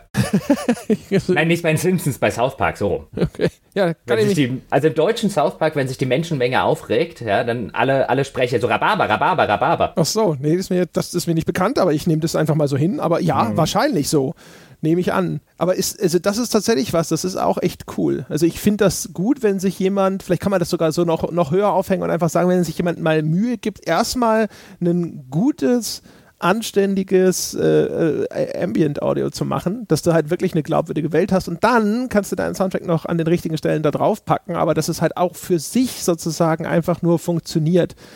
Es hat echt einfach auch auf, man, man fühlt sich viel mehr drin, finde ich, als wenn ein Soundtrack dabei läuft. Vielleicht auch wieder nur so ein Ding, weil da, das bin ich nicht so gewohnt und deswegen sitze ich vielleicht da und bild mir auch ein, dass das jetzt auf einmal für mich das Mittendrin-Gefühl nochmal verstärkt, wenn ich einfach, aber äh, an sich macht es Sinn für mich, weil wenn du normal durch die Welt läufst, dann äh, Naja, gut, außer du hast dein iPod dabei. Aber normal, ja, für die meisten Menschen läuft nicht automatisch irgendwo ein Soundtrack, wenn du wo lang läufst. Und wenn das Spiel das dann repliziert, das ja auch eine virtuelle Welt abbilden soll, ich kann mir schon vorstellen, dass das einfach dieses Realismusempfinden steigert. Ja, unbedingt. Ich meine, das siehst du ja auch bei Spielen, die sich wirklich sehr viel Mühe geben, wie jetzt offensichtlich Kingdom Come Deliverance, dass das auch wirkt. Ich meine, das große Leuchtturmbeispiel ist ja auch ein Thief. Und ich glaube, die, die Thief-Serie und insbesondere die ersten Thief-Teile, die haben halt auch extrem davon profitiert, dass sie weniger auf Musik und mehr auf Ambient-Sound gesetzt haben, was natürlich auch in dem Kontext Schleichspiel und man hört auf Schritte und man hört auf Gespräche von Wachen, die lauter und leiser werden und so weiter, ins Spielgeschehen und in die Spielmechanik sehr fundamental integriert wurde, aber auch das ist ja bis heute, so schlecht wie es aussieht aus heutiger Sicht, was das Sounddesign angeht und was das Ambient Design angeht, ist das nach wie vor ein absolutes Vorzeigespiel. Und da sieht man, wie wenig andere Spiele das bis heute machen, selbst wenn sie sich sowas wie Schleichen und so weiter auf die Fahnen geschrieben haben. Ja, also ich vermute mal, es ist halt Titel, die so im Mittelalter oder so sind, haben es vielleicht auch einfacher. Also ich meine, Kingdom Come wohlgemerkt, das ist jetzt ein Beispiel, das ist beschränkt auf Wald und Natur. Also sobald da eine äh, Gruppe von Menschen ist oder sowas, dann wird es da auch schon wieder ein bisschen anders. Ich glaube, das ist vielleicht das, was auch schwierig ist. Also erstmal, wenn du jetzt ein GTA nehmen würdest, ne, die Stimmen von Leuten, die sich unterhalten, von, die am Handy sprechen, die Geräusche, die sie Füße am Boden machen. Du hast Autos, du hast vielleicht Flugzeuge, die oben drüber wegfliegen, du hast Maschinen, die Geräusche machen.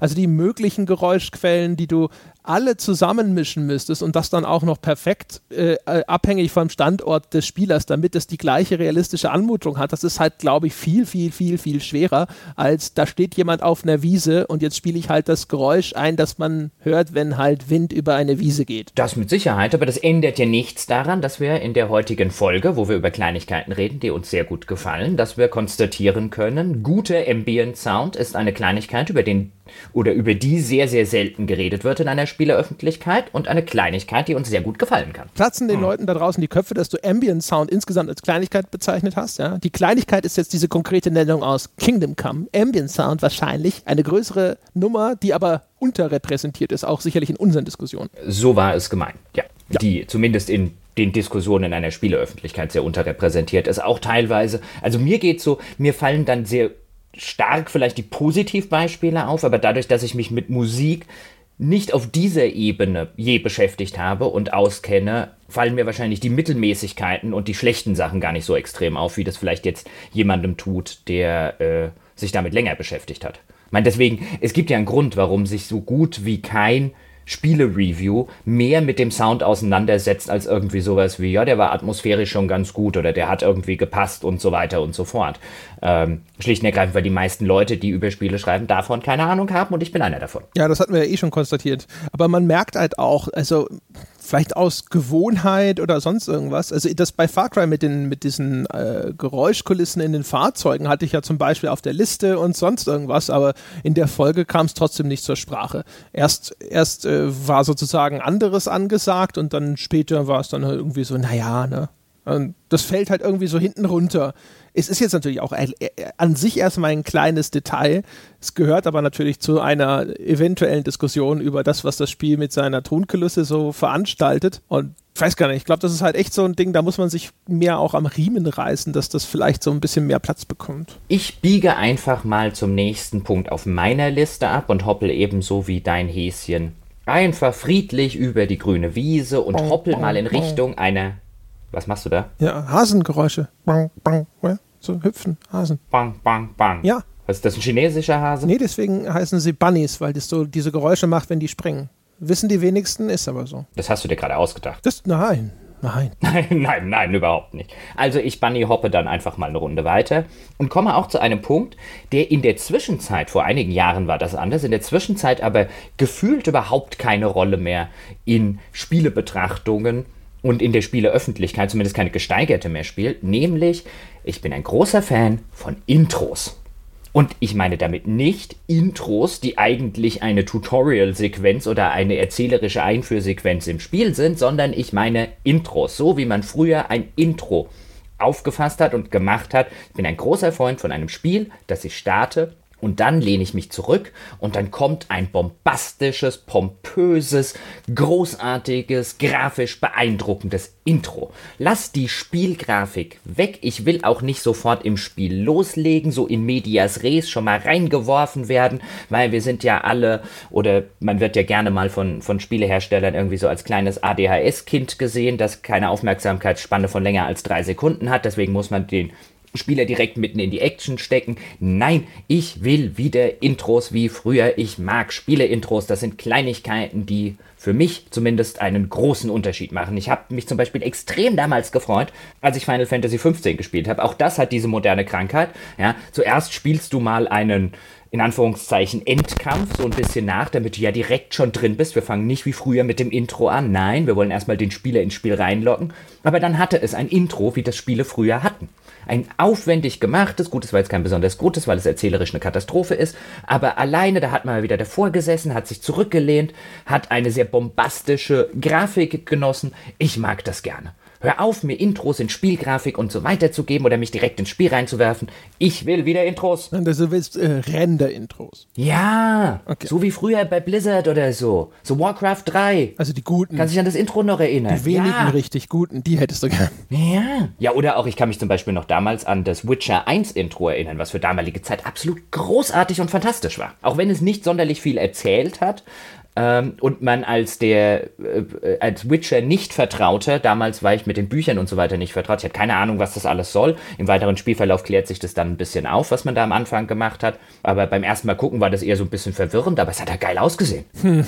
Also ich vermute, äh, wenn sie halt richtig geil sind, also ich, ich weiß nicht, ob die das als Intro benutzt haben, aber zu Witcher 3 gab es ja auch so ein Render, also mehrere so Render-Trailer, vermute mal, das ist vielleicht auch so ein Problem, ne? Das, was früher als Intro gelaufen wäre, wird heute gerne als, als Render-Trailer rausgestellt vorher und dann kennst du es schon und dann denkst du dir so, alles klar, skip.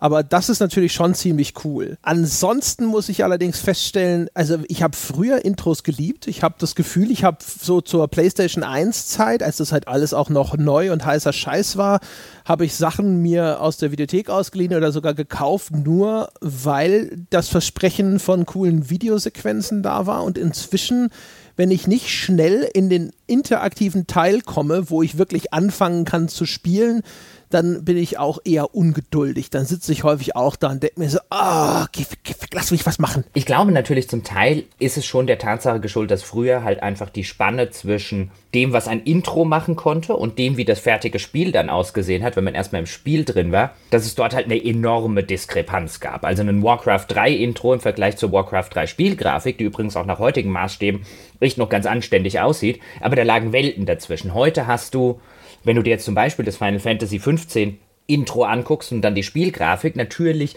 siehst du dort einen merklichen Unterschied, aber es liegen halt nicht mehr gefühlte 300 äh, technische Welten zusammen. Das eine wirkt irgendwie wie Science Fiction und das andere wirkt irgendwie wie von vorgestern, um es jetzt überspitzt zu formulieren. Natürlich spielt das eine Rolle, dass sich da halt einfach die Schere extrem weit geschlossen hat. Aber ich denke immer noch, oder ich würde es, es ist halt eine Kleinigkeit, letztlich, weil letztlich gehst du ja nicht hin und sagst, man sollte dieses Spiel kaufen, weil es ein geiles Intro hat. Das hätte ich schon damals nicht gesagt. Ich hätte halt vielleicht gesagt, äh, geh mal in die Videotheken, leist dir aus und guck dir zumindest das Intro an. Das Intro ist toll. Heute wird man wahrscheinlich eher sagen, guck dir mal das Intro auf YouTube an.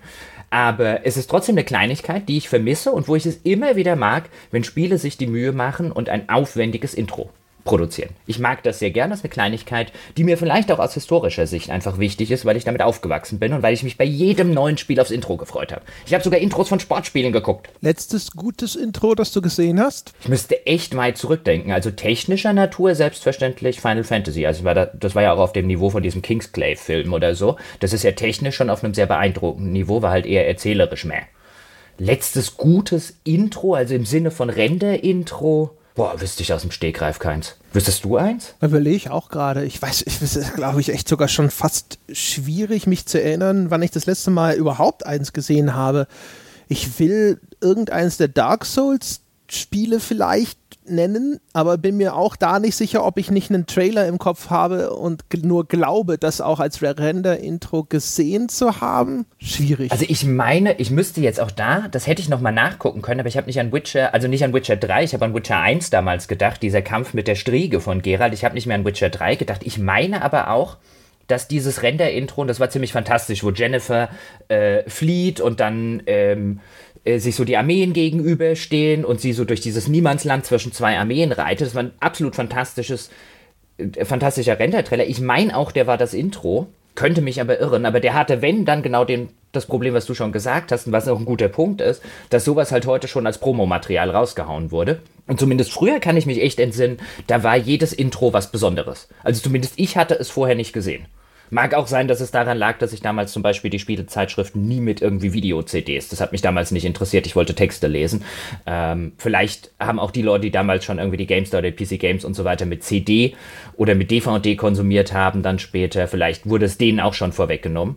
Aber ich weiß noch, es war immer großartig. Es war auch immer die Frage, was bekomme ich hier? Bekomme ich hier ein geiles Intro? Bekomme ich überhaupt ein Intro? Sieht das am Ende cool aus? Sieht das nicht cool aus? Und bei Blizzard wusstest du zur damaligen Zeit auch so Diablo 2 oder so. Du wusstest, du kriegst jetzt erstmal ein Intro, was für die damaligen Renderzeiten Maßstäbe setzt. Es war großartig. ja, ich, also Boah, ich glaube, also zumindest bei Warcraft 3 und ich glaube auch bei Diablo 2 bin ich mir halbwegs sicher, dass es das Intro separat gab. Ich weiß nur nicht, ob das vor dem Launch war oder erst später passiert ist. Aber das ist echt, echt häufig inzwischen, dass das Zeug vorher rausgestellt wird und manchmal sogar, dass es wirklich nur als Render-Trailer existiert und gar nicht im Spiel selber enthalten ist, was ich dann irgendwie mal, manchmal dann echt ziemlich komisch finde. Hast du so ein, so ein irre aufwendiges Ding und das hat doch nun wirklich noch nicht jeder gesehen, packt es doch rein, ja, dass die Leute dann da sitzen, die es noch nicht kennen und sich denken so, yeah, dass das abbrechbar sein sollte, versteht sich ja eh. Ja, Intros, Zwischensequenzen und so weiter. Übrigens auch da wieder Kleinigkeiten, die ich mag, die sich A abbrechen und die sich B pausieren lassen. Ich will auch eine lange Zwischensequenz pausieren können, wenn hier plötzlich das Telefon klingelt zum Beispiel. Oh, wir auch hatten, eine Kleinigkeit, die wichtig ist. Ja, wir hatten neulich übrigens auch was, das können wir einfach jetzt mal als positiv formuliert, können wir es hier einbauen, auch wenn wir das als Dinge, die wir nicht mögen, mal damals besprochen haben, ist ja äh, Dialoge den einzelnen Satz nur bitte überspringen. Ja, also von einem ja. Satz zum nächsten hüpfen können, so nach dem Motto, ja, habe ich schon äh, die Untertitel überflogen, zack, next. Äh, und wenn dann ein Spiel sich entscheidet, dass ich entweder nicht skippen darf oder wenn ich skippe, dann den kompletten Absatz oder den kompletten Dialog dadurch überspringe, das ist dann eher so. Äh. Das ist richtig. Wobei jetzt auch nochmal, um nochmal ganz kurz auf die Intros und die Trailer zurückzukommen, eigentlich ist es ja eine relativ interessante Beobachtung. Früher hattest du, jetzt zumindest aus meiner Perspektive, andere mögen andere Perspektiven haben, aber aus meiner Perspektive war das so, ich habe mir ein Spiel gekauft, von dem habe ich vielleicht vorher einen Testbericht in irgendeiner Zeitung gelesen oder habe vielleicht auch wenig darüber gelesen oder mir hat irgendwie ein Kumpel auf dem Schulhof gesagt, das ist äh, richtig gut und habe ich mir es gekauft. Und die Intros haben ja zur damaligen Zeit, zumindest bei mir, diesen Zweck erfüllt. Wenn das ein geiles Intro hatte, war ich gehypt auf das Spiel. Aber dann war ich gehypt auf ein Spiel, das jetzt sofort losgeht, nachdem ich dieses Intro gesehen habe. Und dass man da vielleicht hingegangen ist und aus diesen Intros eher Render-Trailer gemacht hat, die man dann irgendwie vier Monate im Vorfeld veröffentlicht, um eben diesen Hype zu befeuern, ist eigentlich eine relativ logische Sache. Es funktioniert bei mir nur lange nicht mehr so gut. Ja, also, dass das aus einer wirtschaftlichen Sicht nachvollziehbar ist. Also auch, weil diese Render-Trailer ja einfach unfassbar teuer sind. Also, es kostet halt einfach ein Schweinegeld, sowas in äh, der Qualität von sowas wie Blizzard machen zu lassen. Auch das von, von Witcher bestimmt. Also, die, äh, ich glaube, die kannten, das war irgendwie so ein, ich glaube sogar Oscar-nominierter oder prämierter Visual Effects Artist, der da irgendwie beteiligt war an diesen Render-Trailern. Da haben sie damals Werbung mitgemacht, da erinnere ich mich noch. Und ich glaube, den kannten die irgendwie, aber selbst das wird ziemlich teuer gewesen sein. Und das dann in Anführungsstrichen einfach nur als äh, Appetithappen, ja, als Aperitif zum Spiel irgendwo reinzupacken, kann ich mir schon sehr gut vorstellen, dass da viele Leute sagen so, ja, aber warum denn? Und warum sollen wir das nicht sozusagen auch noch einem guten Zweck zu, äh, zugutekommen lassen, indem wir es vorab rausstellen und dann mehr Leute dieses Spiel kaufen wollen? Unbedingt. Ich meine, deswegen, wenn wir jetzt einen Schritt weiter gehen und von den Intros zu Dingen, weil wir bei Blizzard und Co. waren, zu den früher gerenderten Zwischensequenzen. Es gibt schon einen Grund, warum die nicht mehr existieren. Ich kann mich auch daran noch erinnern, war nie ein Echtzeitstrategie-Fan, aber Warcraft 3 habe ich durchgespielt, weil ich wissen wollte, wie die Geschichte in diesen großartigen Zwischensequenzen weitergeht. Und auch bei Diablo 2, was nun wirklich keine besonders tolle Story hat, habe ich mich auf jede dieser Zwischensequenzen gefreut. Und in der heutigen Zeit sagst du selbstverständlich, warum sollst du so unfassbar viel Geld in Render-Zwischensequenzen, wie du es gerade schon gesagt hast, stecken, die dann, und wir hatten es ja in mehreren Folgen schon, wenn man sich anguckt, wie viel Spiele und wie intensiv Spiele tatsächlich gespielt werden, vielleicht irgendwie 20 oder 30 Prozent der Spieler überhaupt nur zu Gesicht bekommen, dann investiert man es lieber in Pre-Launch Render-Trailer oder sogar in äh, Echtfilm-Trailer, von denen es ja mittlerweile immer und immer mehr gibt, investiert lieber das Geld in irgendeiner Form da rein, da hat man mehr Marketing-Effekt, aber ich kann es halt schade finden. Ich hätte weiterhin gerne, das sind Kleinigkeiten, die ich mag, an denen man nachher nicht sagt, das war irgendwie der Make or Break für das Spiel, aber so geile gerenderte Intros und geile gerenderte Zwischensequenzen. Ach, ach, ach. ja.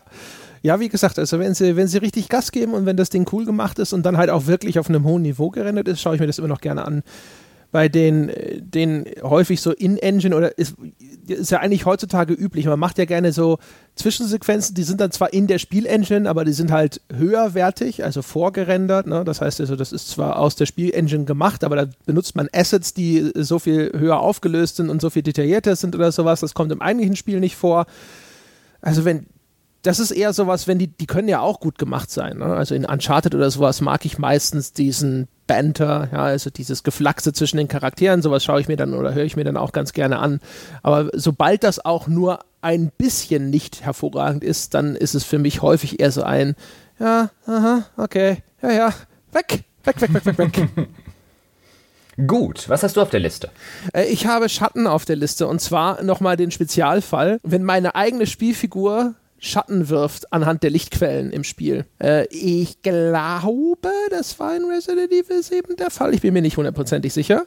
Aber äh, wo immer das auftritt, das passiert immer noch viel zu wenig. Es gibt meistens in diesen Spielen heutzutage eine gute bis hervorragende Ausleuchtung. Es gibt irgendwelche interessanten Lichtquellen, manchmal irgendwie sogar so Kaleidoskopartige Lichtquellen, die dann rotieren und Bilder an die Lichtbilder an die Wand werfen und solche Geschichten. Und dann läufst du davor und nichts passiert. Und immer wenn dann doch was passiert, bin ich echt positiv überrascht und mag das sehr. Dass wenn meine Spielfigur auf einmal einen Schatten an die Wand wirft, weil da ist halt eine Lichtquelle, in deren Weg ich gerade stehe. Und dann Spiele, die sowas können, weil deren Engine diese Art von Lichtberechnung zum Beispiel mitmacht oder weil sie halt ihre Ressourcen so verteilt haben, dass sie in der Lage sind, halt für jeden Scheiß auch irgendwo einen Schatten hinzuwerfen. Die spielen ja dann auch gerne damit. Inzwischen üblich und gerne eingesetzt ist halt der Ventilator, der sich irgendwo bewegt und dann dieser Ventilatorschatten rotiert da irgendwo so lang. Das ist inzwischen nicht mehr so toll, aber ähm, irgendwo läuft was durch, Bild, durch, durch, durch diese, diese diesen Lichtschein durch und dann wird ein Schatten an die Wand geworfen für irgendein Horrorspiel, um damit so einen kleinen Jumpscare zu inszenieren. Oder auch nur, äh, es gibt ein Physikobjekt, das ich da irgendwo hinschmeiße und das wird als Schatten dann repräsentiert. Das finde ich immer cool. Da bist du baff, ne? Da sagt er gar nichts mehr. Liegt daran, dass äh, ich dir noch nicht erklärt habe, dass das halt auch, glaube ich, wieder so ein Ding ist, was eine äh, ne, physische Präsenz für meine Spielfigur begründet.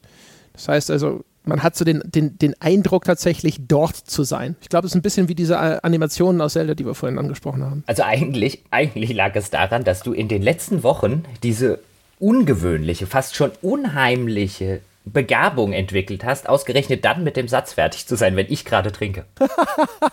ist, ich weiß nicht, Uncanny Valley hier. Du hast wahrscheinlich, hast du hier irgendwie, hast du meine Webcam gekapert? Hast du irgendwie Kameras installiert? Nur auf dem Klo. Hm? Oh, na gut, dann, dann ist ja alles okay. Ja, also, ja. Ne? also solange du nicht vom, ich ja vom Klo podcastest, obwohl du versprochen hast, das nicht mehr zu tun.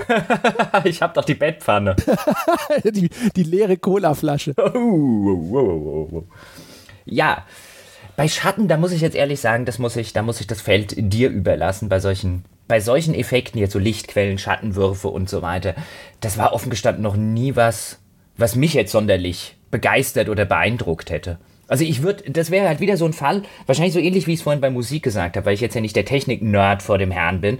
Das wäre halt wahrscheinlich so eine Sache, die mir auffallen würde, wenn es echt schlecht ist. Also ich erinnere mich noch damals zum Beispiel an Colonial Marines, was wahrscheinlich das einzige Spiel in meiner kompletten Karriere war, wo ich die Schattenwürfe kritisiert habe, schlicht und ergreifend, weil es keine hatte. Das war halt, das war halt wirklich, da kamen irgendwelche Aliens irgendwo aus so einem Lüftungsschacht geklettert, sind so eine Wand lang gegangen und du hast so davor gestanden, das sieht falsch aus. Warum sieht das falsch aus? Ah, weil sie keine Schatten werfen. Aber du hast es doch relativ häufig in Spielen auch immer noch, dass zumindest nicht vernünftige Schatten geworfen werden, sondern eher so ein Trivialschatten, weißt du, so irgendwo unten drunter so eine schwarze Fläche oder sowas. Äh, selbst bei Gegnern, dass die vernünftige Schatten werfen, wo es Sinn ergibt, ist, ist ja immer noch nicht so häufig, oder? Und das ausgerechnet im armen Colonial Marines, das ist ja noch jetzt, keine Ahnung, wie alt ist denn das? Also, Schon zehn Jahre wahrscheinlich oder so. Ja gut, aber damals, das war halt für die damalige Zeit, war das äh, sehr eklatant, so dass es sogar mir aufgefallen ist. Mhm.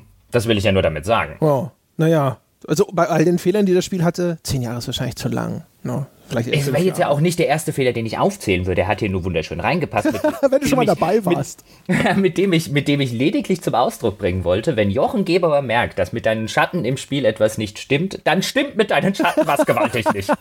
you, you done fucked up, Randy Pitchford. Ja. Das gab es wahrscheinlich auch direkt wieder einen Anruf auf dem roten Telefon. Randy, ja, was denn jetzt? Die Schatten. Was, Schatten? Was sind für Schatten? Ja, genau, Randy. Genau. Ach. Sehr schön. Ja, aber sowas, das ist halt. Dann frage ich dich mal was. Das kann ich selber nicht so nachempfinden. Mhm. Ich lese das aber immer wieder, dass es anscheinend Leuten wichtig ist. Und das, äh, das ist mir auch bei Kingdom Come wieder aufgefallen. Es gab eine Diskussion darüber, haben diese Menschen in dem Spiel einen realistischen Tagesablauf? Und weißt du, also, was ich cool fand, ist, da, du kannst zu einem Schmied gehen und siehst, wie der Schwerter schmiedet und dieser Ablauf ist halbwegs realistisch nachgebildet. Ne? Also erstmal hier heiß machen und dann klopfen und dann abkühlen und bla. Aber äh, die Frage, ob jetzt irgendein Hansel, dem ich auf dem Marktplatz begegne, tatsächlich gerade auf dem Weg zu seiner Arbeit ist oder auf seinem Weg zu seinem Haus ist und sich dort wirklich dort schlafen legt, bedeutet dir das irgendwas? Hm, das ist ein relativ komplexes Thema insofern. Das ist ja eine Geschichte, die immer schon, und ich bin ja ein großer Ultima-Fan, die immer schon so aus dieser Ultima-Reihe historisch ein bisschen entstanden ist. Dann hat das später zum Beispiel einen Gothic aufgegriffen, aber so Ultima 7 gilt ja in der Hinsicht als das absolute Vorzeigespiel, weil die NPCs eben alle einem geregelten Tagesablauf nachgehen. Ich habe vor nicht allzu langer Zeit habe ich Ultima 7 Teil 2 mal wieder gespielt, einfach weil ich Lust drauf hatte an einem Wochenende. Dort ist mir dann übrigens aufgefallen, jetzt mit einem großen Abstand, ist auch schon ein Weilchen her, dass ich Ultima 7 Teil 2 das letzte Mal gespielt habe, dass es einem durchaus auf den Keks gehen kann. Die haben da nämlich solche Sachen wie zum Beispiel der Trainer, der ist halt von morgens von 9 bis um 12 nur in seinem Trainingsgebäude. Also wenn du trainieren willst, musst du halt zur richtigen Uhrzeit dorthin kommen. Wenn du nur mit ihm reden willst, weil er vielleicht Teil einer Quest ist, dann musst du gucken, ist er jetzt gerade heute Mittag irgendwo in der Kneipe? Ist er jetzt gerade bei sich zu Hause? Ist er irgendwo in der Halle, wo sie alle irgendwie auf äh, Trainingsdummies einhauen? Ist er irgendwie gerade mit, keine Ahnung, wem auch immer am Gespräch dort und dort drüben. Das fällt, also der Tagesablauf ist mir da wieder aufgefallen im Vergleich zu anderen Spielen. Auch so ein Skyrim hat ja so einen, zumindest einen rudimentären Tagesablauf. Aus dieser ISO-Perspektive von Ultima 7 fällt der viel, viel deutlicher auf, als er mir in vielen Ego-Rollenspielen auffällt. Vielleicht ist es so eine persönliche Angelegenheit. In Ego-Rollenspiel, ich nehme es zur Kenntnis, dass es passiert, aber so diesen, diesen Ultima 7-Effekt, äh, den hat es bei mir nicht mehr. Und ich habe manchmal so den Eindruck, das liegt halt auch so ein bisschen an, tatsächlich so ein bisschen an der Perspektive. Es ist halt, wenn du bei Ultima 7 in, morgens um 9 in die Kneipe reinkommst, ist es wirklich eine absolut leere Kneipe. Du siehst natürlich auch durch die Vogelperspektive die ganze Kneipe auf deinem Bildschirm und den ganzen Innenraum dieser Kneipe und da ist halt keine Sau drin. Und dann kommst du irgendwie abends um 17 Uhr rein und die ganze Kneipe ist gerammelt voll. Und du siehst es halt so auf den ersten Blick. Du musst nicht da hinten noch, da ist noch eine Ecke, da hinten ist noch irgendwie ein Schankbereich und so weiter. Das ist halt viel auffälliger durch die Perspektive, die damals das Spiel hatte. Verstehst du, was ich meine? Ja, das hast du bei Kingdom Come alles auch. Also im Positiven, wie du kommst irgendwo hin und da ist halt noch nichts los und es ist halt noch zu früh, bis hin zu, verdammt, wo ist mein blöder Questgeber? Ich will doch nur die Quest loswerden. Ah, rennt der wieder woanders rum. Aber äh, für mich ist das so ein Ding, äh, für, äh, du, du verbindest es mit Ultima 7, ich verbinde es immer mit Die Gilde das ich nie gespielt habe, wo im Vorfeld aber immer rumge rumgetrötet wurde. Jeder Einzelne hat seinen eigenen Tagesablauf, wo ich gedacht habe, so, ja, alright, who the fuck cares? Und ähm, ich, was ich verstehe, ist halt immer dieser Punkt, wenn äh, diese super statische Variante gewählt wird, weißt du, da steht halt der Typ, der die Quests verteilt, steht an dem einen Platz und da steht er immer und der macht von mir aus da irgendwo ab und zu mal so ein bisschen Animationen rum und das war's ha, das ist halt auch nicht cool. Das äh, sehe ich ein. Wenn nachts die Leute dann eben schlafen gehen und liegen in ihren Betten, ja, um sich äh, anstandslos meucheln zu lassen oder sowas, praktisch und gut. Aber ähm, diese, dieser Gedanke, der dann häufig dahinter steht und wo ich dann auch feststelle, wenn ich manchmal Forenkommentare lese, jetzt nicht unsere Foren, aber so äh, äh rückblickend auf meine Karriere in Foren, ähm, wo Leute dann sagen, ja, äh, und dann, wenn man aber mal drauf achtet, ja, da läuft der ja eh, äh, immer nur von A nach B. Weißt du noch, bei SimCity gab es das nicht da auch als Kritik an dem neuen SimCity, dass da ja auch die Sims alle simuliert werden sollten und dann sind die nicht in das korrekte Haus zurückgegangen, sondern in irgendein Haus. Und wo ich halt auch gedacht habe, so, ja, okay, wenn sie es versprochen haben und sie halten sich, ist doof. Das verstehe ich und das soll so, aber, aber an sich, also ob jetzt der. Das hat halt das Spiel kaputt gemacht. Ich meine, dass, dass man nicht nur das System, dass es nicht glaubhaft war, sondern dass das war auch noch das System, was dafür gesorgt hat, dass viele andere Systeme nicht funktionieren, wie zum Beispiel das Verkehrssystem und so weiter. Aber das besprechen wir vielleicht mal in einer dezidierten Folge oder in der Folge, wo wir über SimCity genauer reden. Was wir, oder was mir da halt auffällt, ist, wenn du aus dieser Ultima-Ecke kommst, zur damaligen Zeit, ich meine, du redest über Spiele, die noch einen sehr, sehr, oder einen im Vergleich zu heute einen eher abstrakten Grafikstil hatten. Du hattest diese Vogelperspektive, Ultima 7 hat auch noch geruckelt wie die Sau.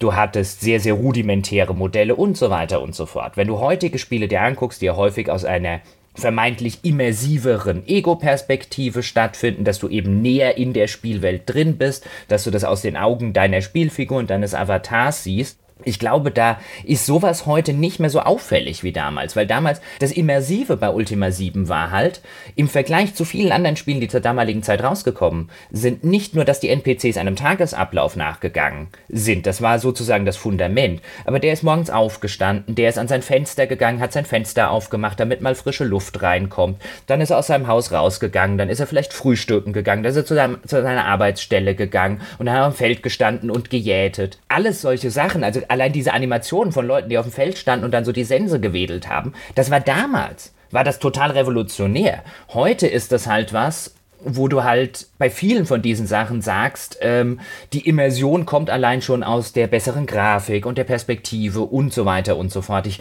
finde es heute auch nicht mehr, ich mag es immer noch sehr, sehr gerne, das ist eine Kleinigkeit tatsächlich, die mir gefällt, wenn NPCs ihrem eigenen Tagesablauf nachgehen, aber ich halte es eher aus einer historischen Sicht für total relevant, als heute bei einem Spiel zu sagen, tun sie das oder tun sie das nicht. Vielfach fällt es mir gar nicht mehr erst auf, weil ich da gar nicht mehr drauf achte. Offen gestanden. Ja, ich habe es halt mal ausprobiert bei Kingdom Come und dann habe ich Leute gefunden, die sind nur von einer Bank zur anderen gelaufen. Ja, da bin ich natürlich sofort echauffiert darüber. Ja, natürlich. So geht's nicht. Und was, was natürlich Ultima 7 auch noch hatte, ist, wenn du das ein bisschen, was ich halt wirklich schön finde, ist, wenn es Spiele gibt, die das auch noch in irgendeiner Form erzählerisch abbilden. Du hast zum Beispiel in Ultima 7 im ersten Teil in der großen Stadt in Britain gibt es das Gerücht, das hörst du dann, wenn du dich da mit den Leuten unterhältst, dass irgendwie der Bürgermeister äh, was mit einer verheirateten Frau hat. Und dann kannst du tatsächlich, das ist keine dezidierte Quest und so weiter, aber das kannst du tatsächlich machen. Du kannst dem Abend hinterherlaufen und dann geht er tatsächlich zu seiner Geliebten und dann liegen die da zusammen im Bett und wenn du sie dort ertappst, dann sind sie ganz kleinlaut. ja, aber das ist ja schon wieder ganz cool. Genau, so, sowas finde ich dann geil. Ja, ja das, äh, da kann ich zustimmen. Das ist echt, äh, sowas ist, äh, so, aber das ist dann halt auch wieder so, so, was schon wie so Easter Eggs. Also so kleine Dinge, die man halt entdecken kann, ne? wo du halt auch so das Gefühl hast, siehst du, ich war aufmerksam und ich werde dafür belohnt, dass ich aufmerksam war. Apropos Easter Eggs, eine Sache, du hast so häufig heute Far Cry 5 gesagt, dann darf ich auch zum zweiten Mal Fallout sagen, nämlich Fallout New Vegas sagen. Eine Kleinigkeit, die ich total fantastisch finde und die es meines Wissens nach in der Weise nur bei Fallout New Vegas und nicht mehr bei Fallout 4 zum Beispiel gab, war der Wild Wasteland Trade. Bei Fallout New Vegas ist es ja so, dass du am Anfang des Spiels, oder bei vielen Fallout-Teilen ist es so, dass du dir am Anfang des Spiels so zwei Traits auspickst oder rauspickst, so halt zwei besondere Charaktereigenschaften, die in der Regel irgendeinen Bonus und vielleicht noch irgendeinen Nachteil mitbringen. Und einer dieser Trades war der Wild Wasteland Trade, der nichts anderes gemacht hat, als an einigen Stellen im Spiel einfach besonders albernen Content reinzupacken.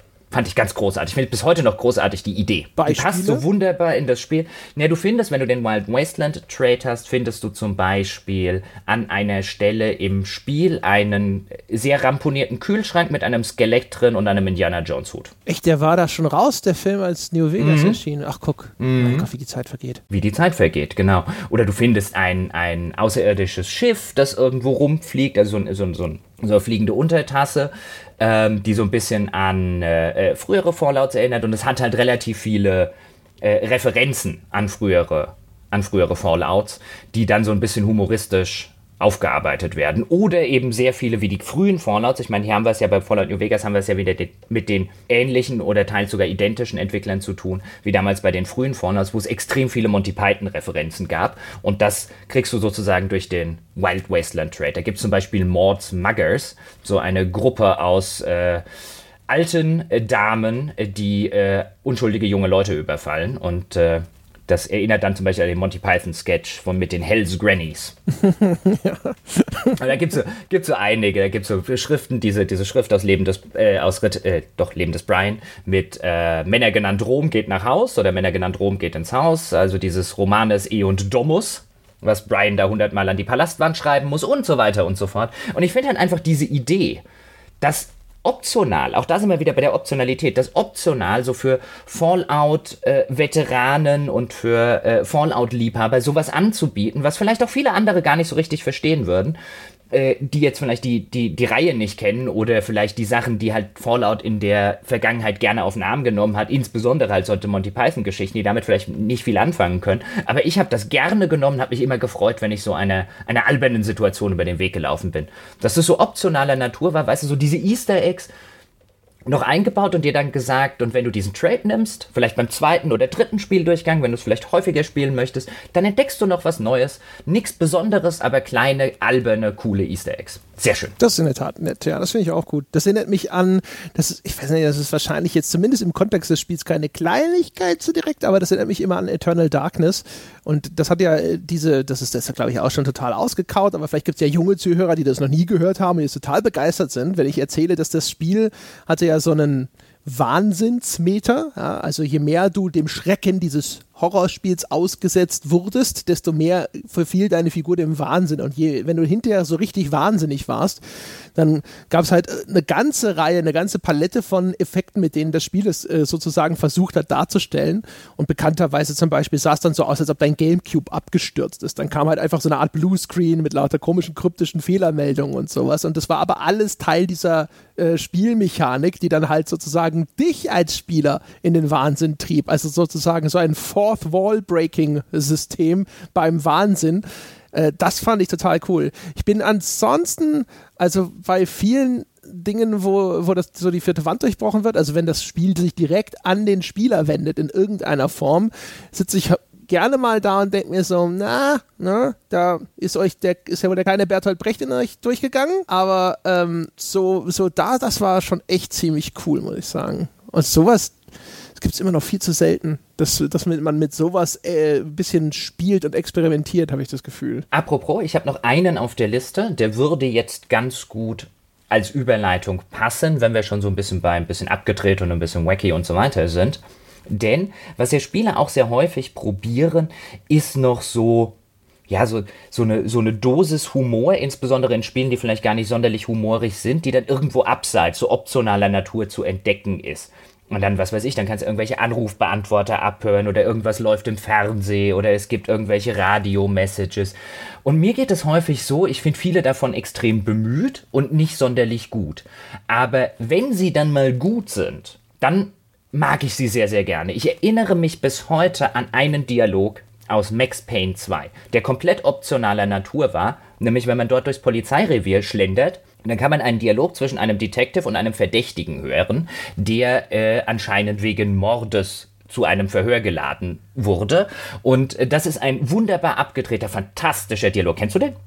Die Sache mit dem Rosenstrauch? Weißt du, wie lange es her ist, dass ich Max Payne 2 gespielt habe? Ja, yeah, und ich erinnere mich trotzdem noch dran. Ich habe ihn extra, also die beiden relevanten Passagen, ja, habe ich extra mal ganz kurz übersetzt aus dem Englischen heraus, damit ich sie hier vorlesen kann. Mhm. Bist du ready? Äh, so, so breit, wie ich wohl sein kann. Der schöne Dialog aus Max Payne 2.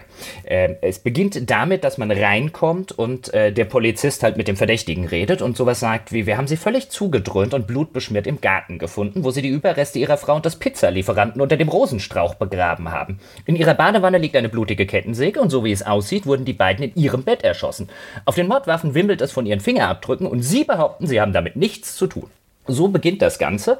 Und dann versucht sich dieser Typ in irgendeiner Form rauszureden. Er ist natürlich der Meinung, die wollten ihn alle nur hineinlegen. Es ist alles Teil einer ganz großen Verschwörung. Ja, er habe damit überhaupt nichts zu tun. Und irgendwann hast du halt einen sehr genervten Polizisten, der halt wirklich in einem wunderbar genervten Ton sowas sagt wie, aha, Ihre Frau und der Pizzalieferant haben sich also heimtückisch verschworen, um Sie hereinzulegen. Die beiden bringen sich in ihrem Bett mit ihrer Pistole um, hacken sich anschließend mit ihrer Kettensäge in Stücke und locken Sie in den Garten, wo Sie beiden geduldig unter dem Rosenstrauch warten, um Sie mit Drogen voll zu pumpen und dann, wenn Sie hilflos sind, mit Blut zu beschmieren und die Polizei anrufen. Großartig. Ja, also ich muss sagen, mich macht es ja eher traurig, dass ich in Max Payne 2 nicht diesen Fall aufklären durfte anstatt Mona Sex hinterher zu rennen. Hm. Ich bin da vorbeigekommen, ich habe mich kaputt gelacht im englischen Original. Man kann ihn sich auch, ich wollte jetzt, im Englischen finde ich ihn erheblich lustiger geschrieben als meine äh, hastige Übersetzung, weil es mir kurz vor der Folge erst eingefallen ist. Kann man sich aber wunderbar, wenn man einfach mal zum Beispiel Max Payne Pizza Delivery Guy oder so eingibt, kann man sich den Dialog im englischen Original angucken. Er ist großartig. Ich bin damals vorbeigeschlendert, zufällig, habe gedacht, was geht denn da hinten ab? Hörst du mal eine Runde zu?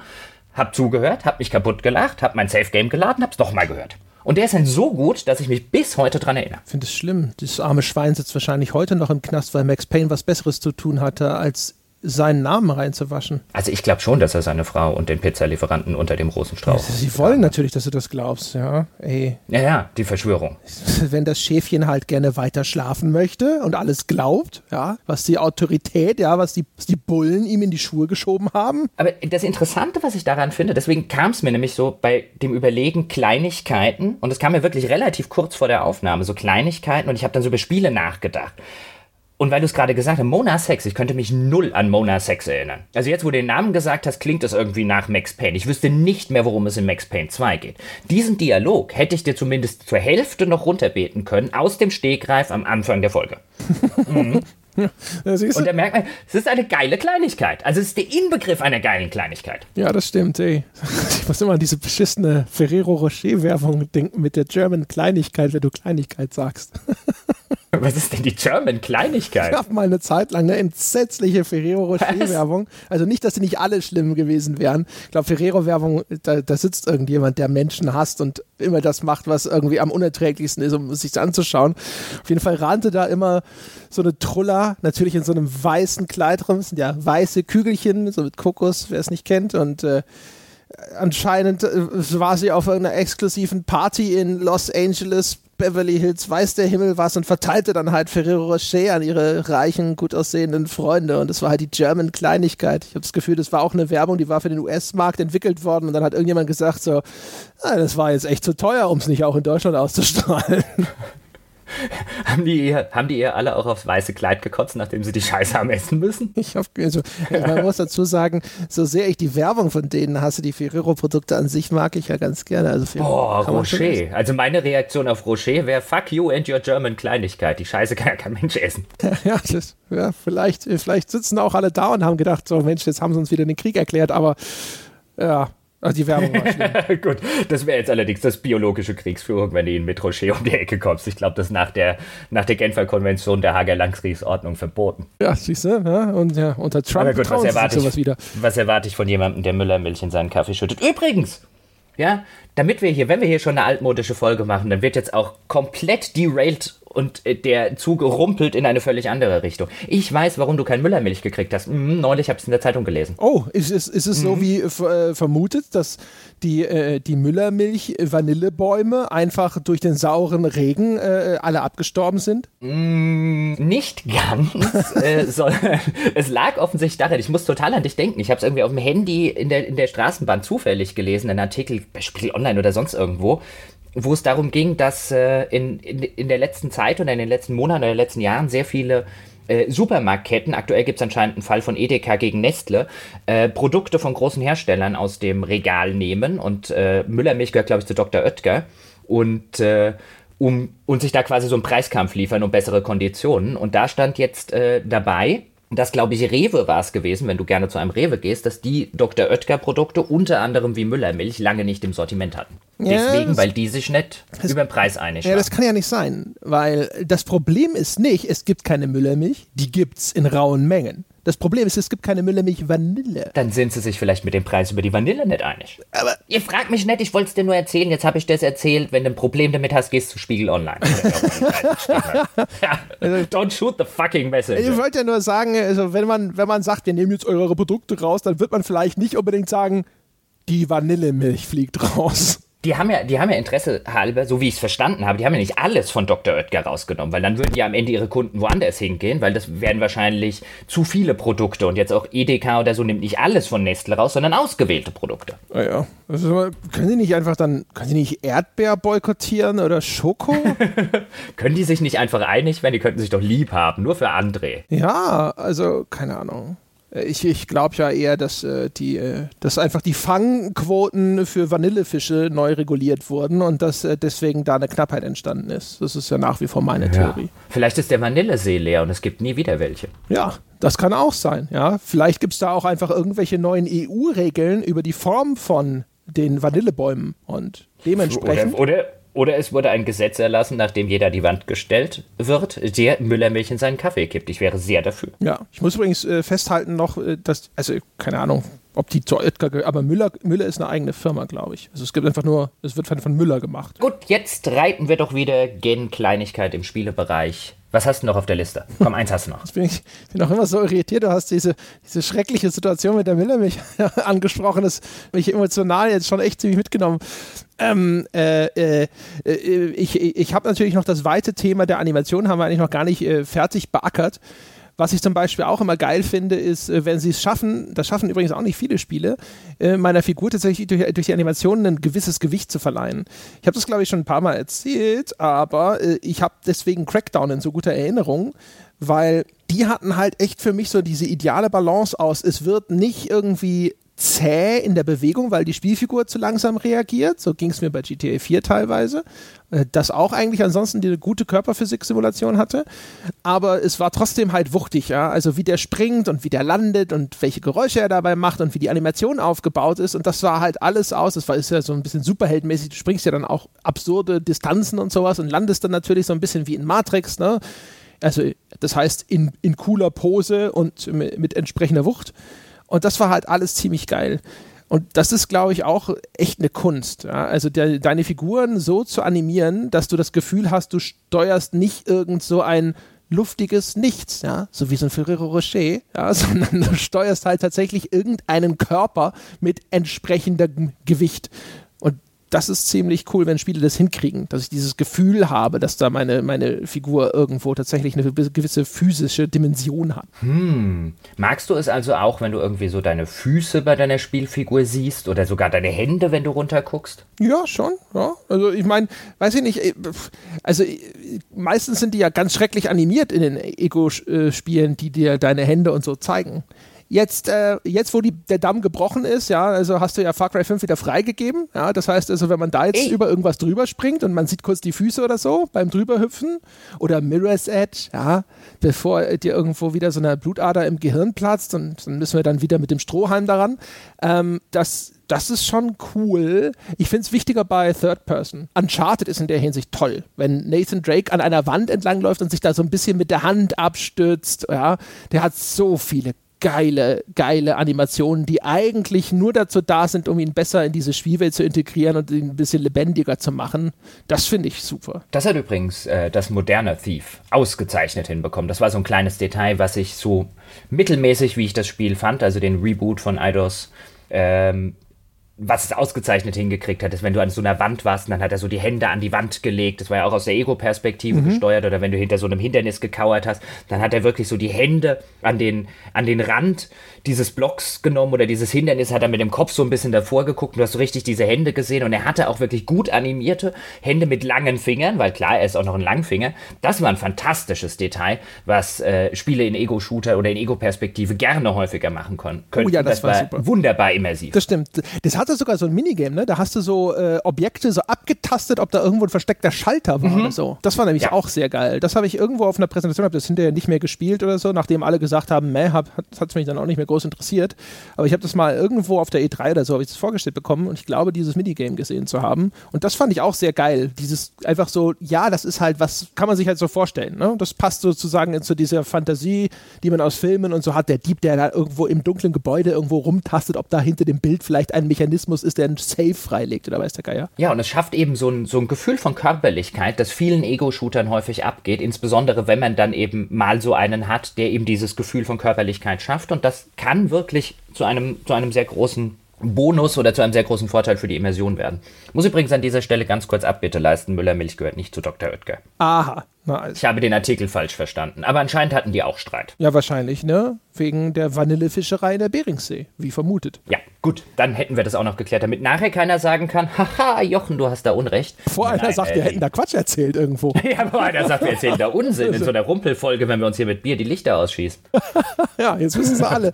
Ja, weil da, da, ne? Und wahrscheinlich in Japan dürfen sie äh, weiter Vanillefische fangen, bis sie grün sind. In Japan gibt es bestimmt an jedem, an jedem Straßenecke gibt es inzwischen Vanillemilch. Wahrscheinlich frisch gepresst, ne? Direkt aus dem Aquarium raus, ab, fertig. ja, natürlich. Äh, gut, ich würde sagen, dann haben wir es für heute, weil ich muss jetzt wirklich dringend mal mit dem Vatikan telefonieren, wo ich jetzt einen Exorzisten herkriege. Wir müssen, ich muss dir, ich muss dir dieses Far Cry 5 austreiben. Ich meine, das ist ja ganz schrecklich. Ich weiß nicht, wovon reden, los? Gebauer. Ja, Musst da, du, zeig, zeig, zeig mir doch mal an der Puppe, wo dich Far Cry berührt hat. äh, ich, einmal kommt Far Cry 5 zur Sprache, ja, und schon wird irgendwo da ein riesen Ding draus gemacht. Aus der Mücke wieder das Megalodon gemacht. Was, aus der Mücke das Megalodon gemacht. Aber so, so sind sie drauf, die von, von Teufeln Besessenen. Ja, behaupten nachher, sie seien nicht besessen. Das ist ja ein klassischer Fall. Ja, Das ist ja quasi jetzt damit erwiesen.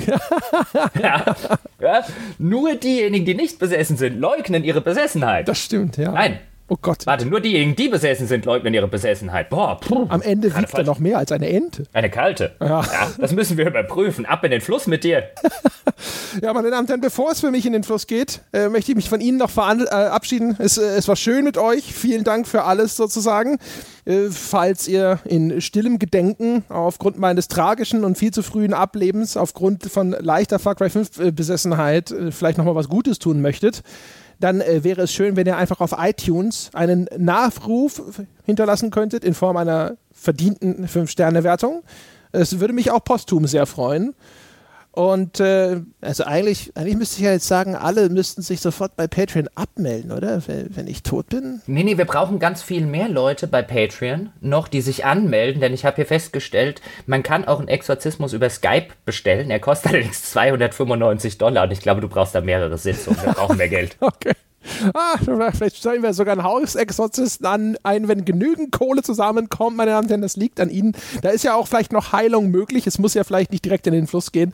Dementsprechend bitte ich Sie inständig, gehen Sie vorbei auf patreon.com slash auf ein Bier, werden Sie Unterstützer dieses Podcasts, tun Sie etwas für den unabhängigen Spielejournalismus und retten Sie mein Leben. Kein Druck, kein Druck.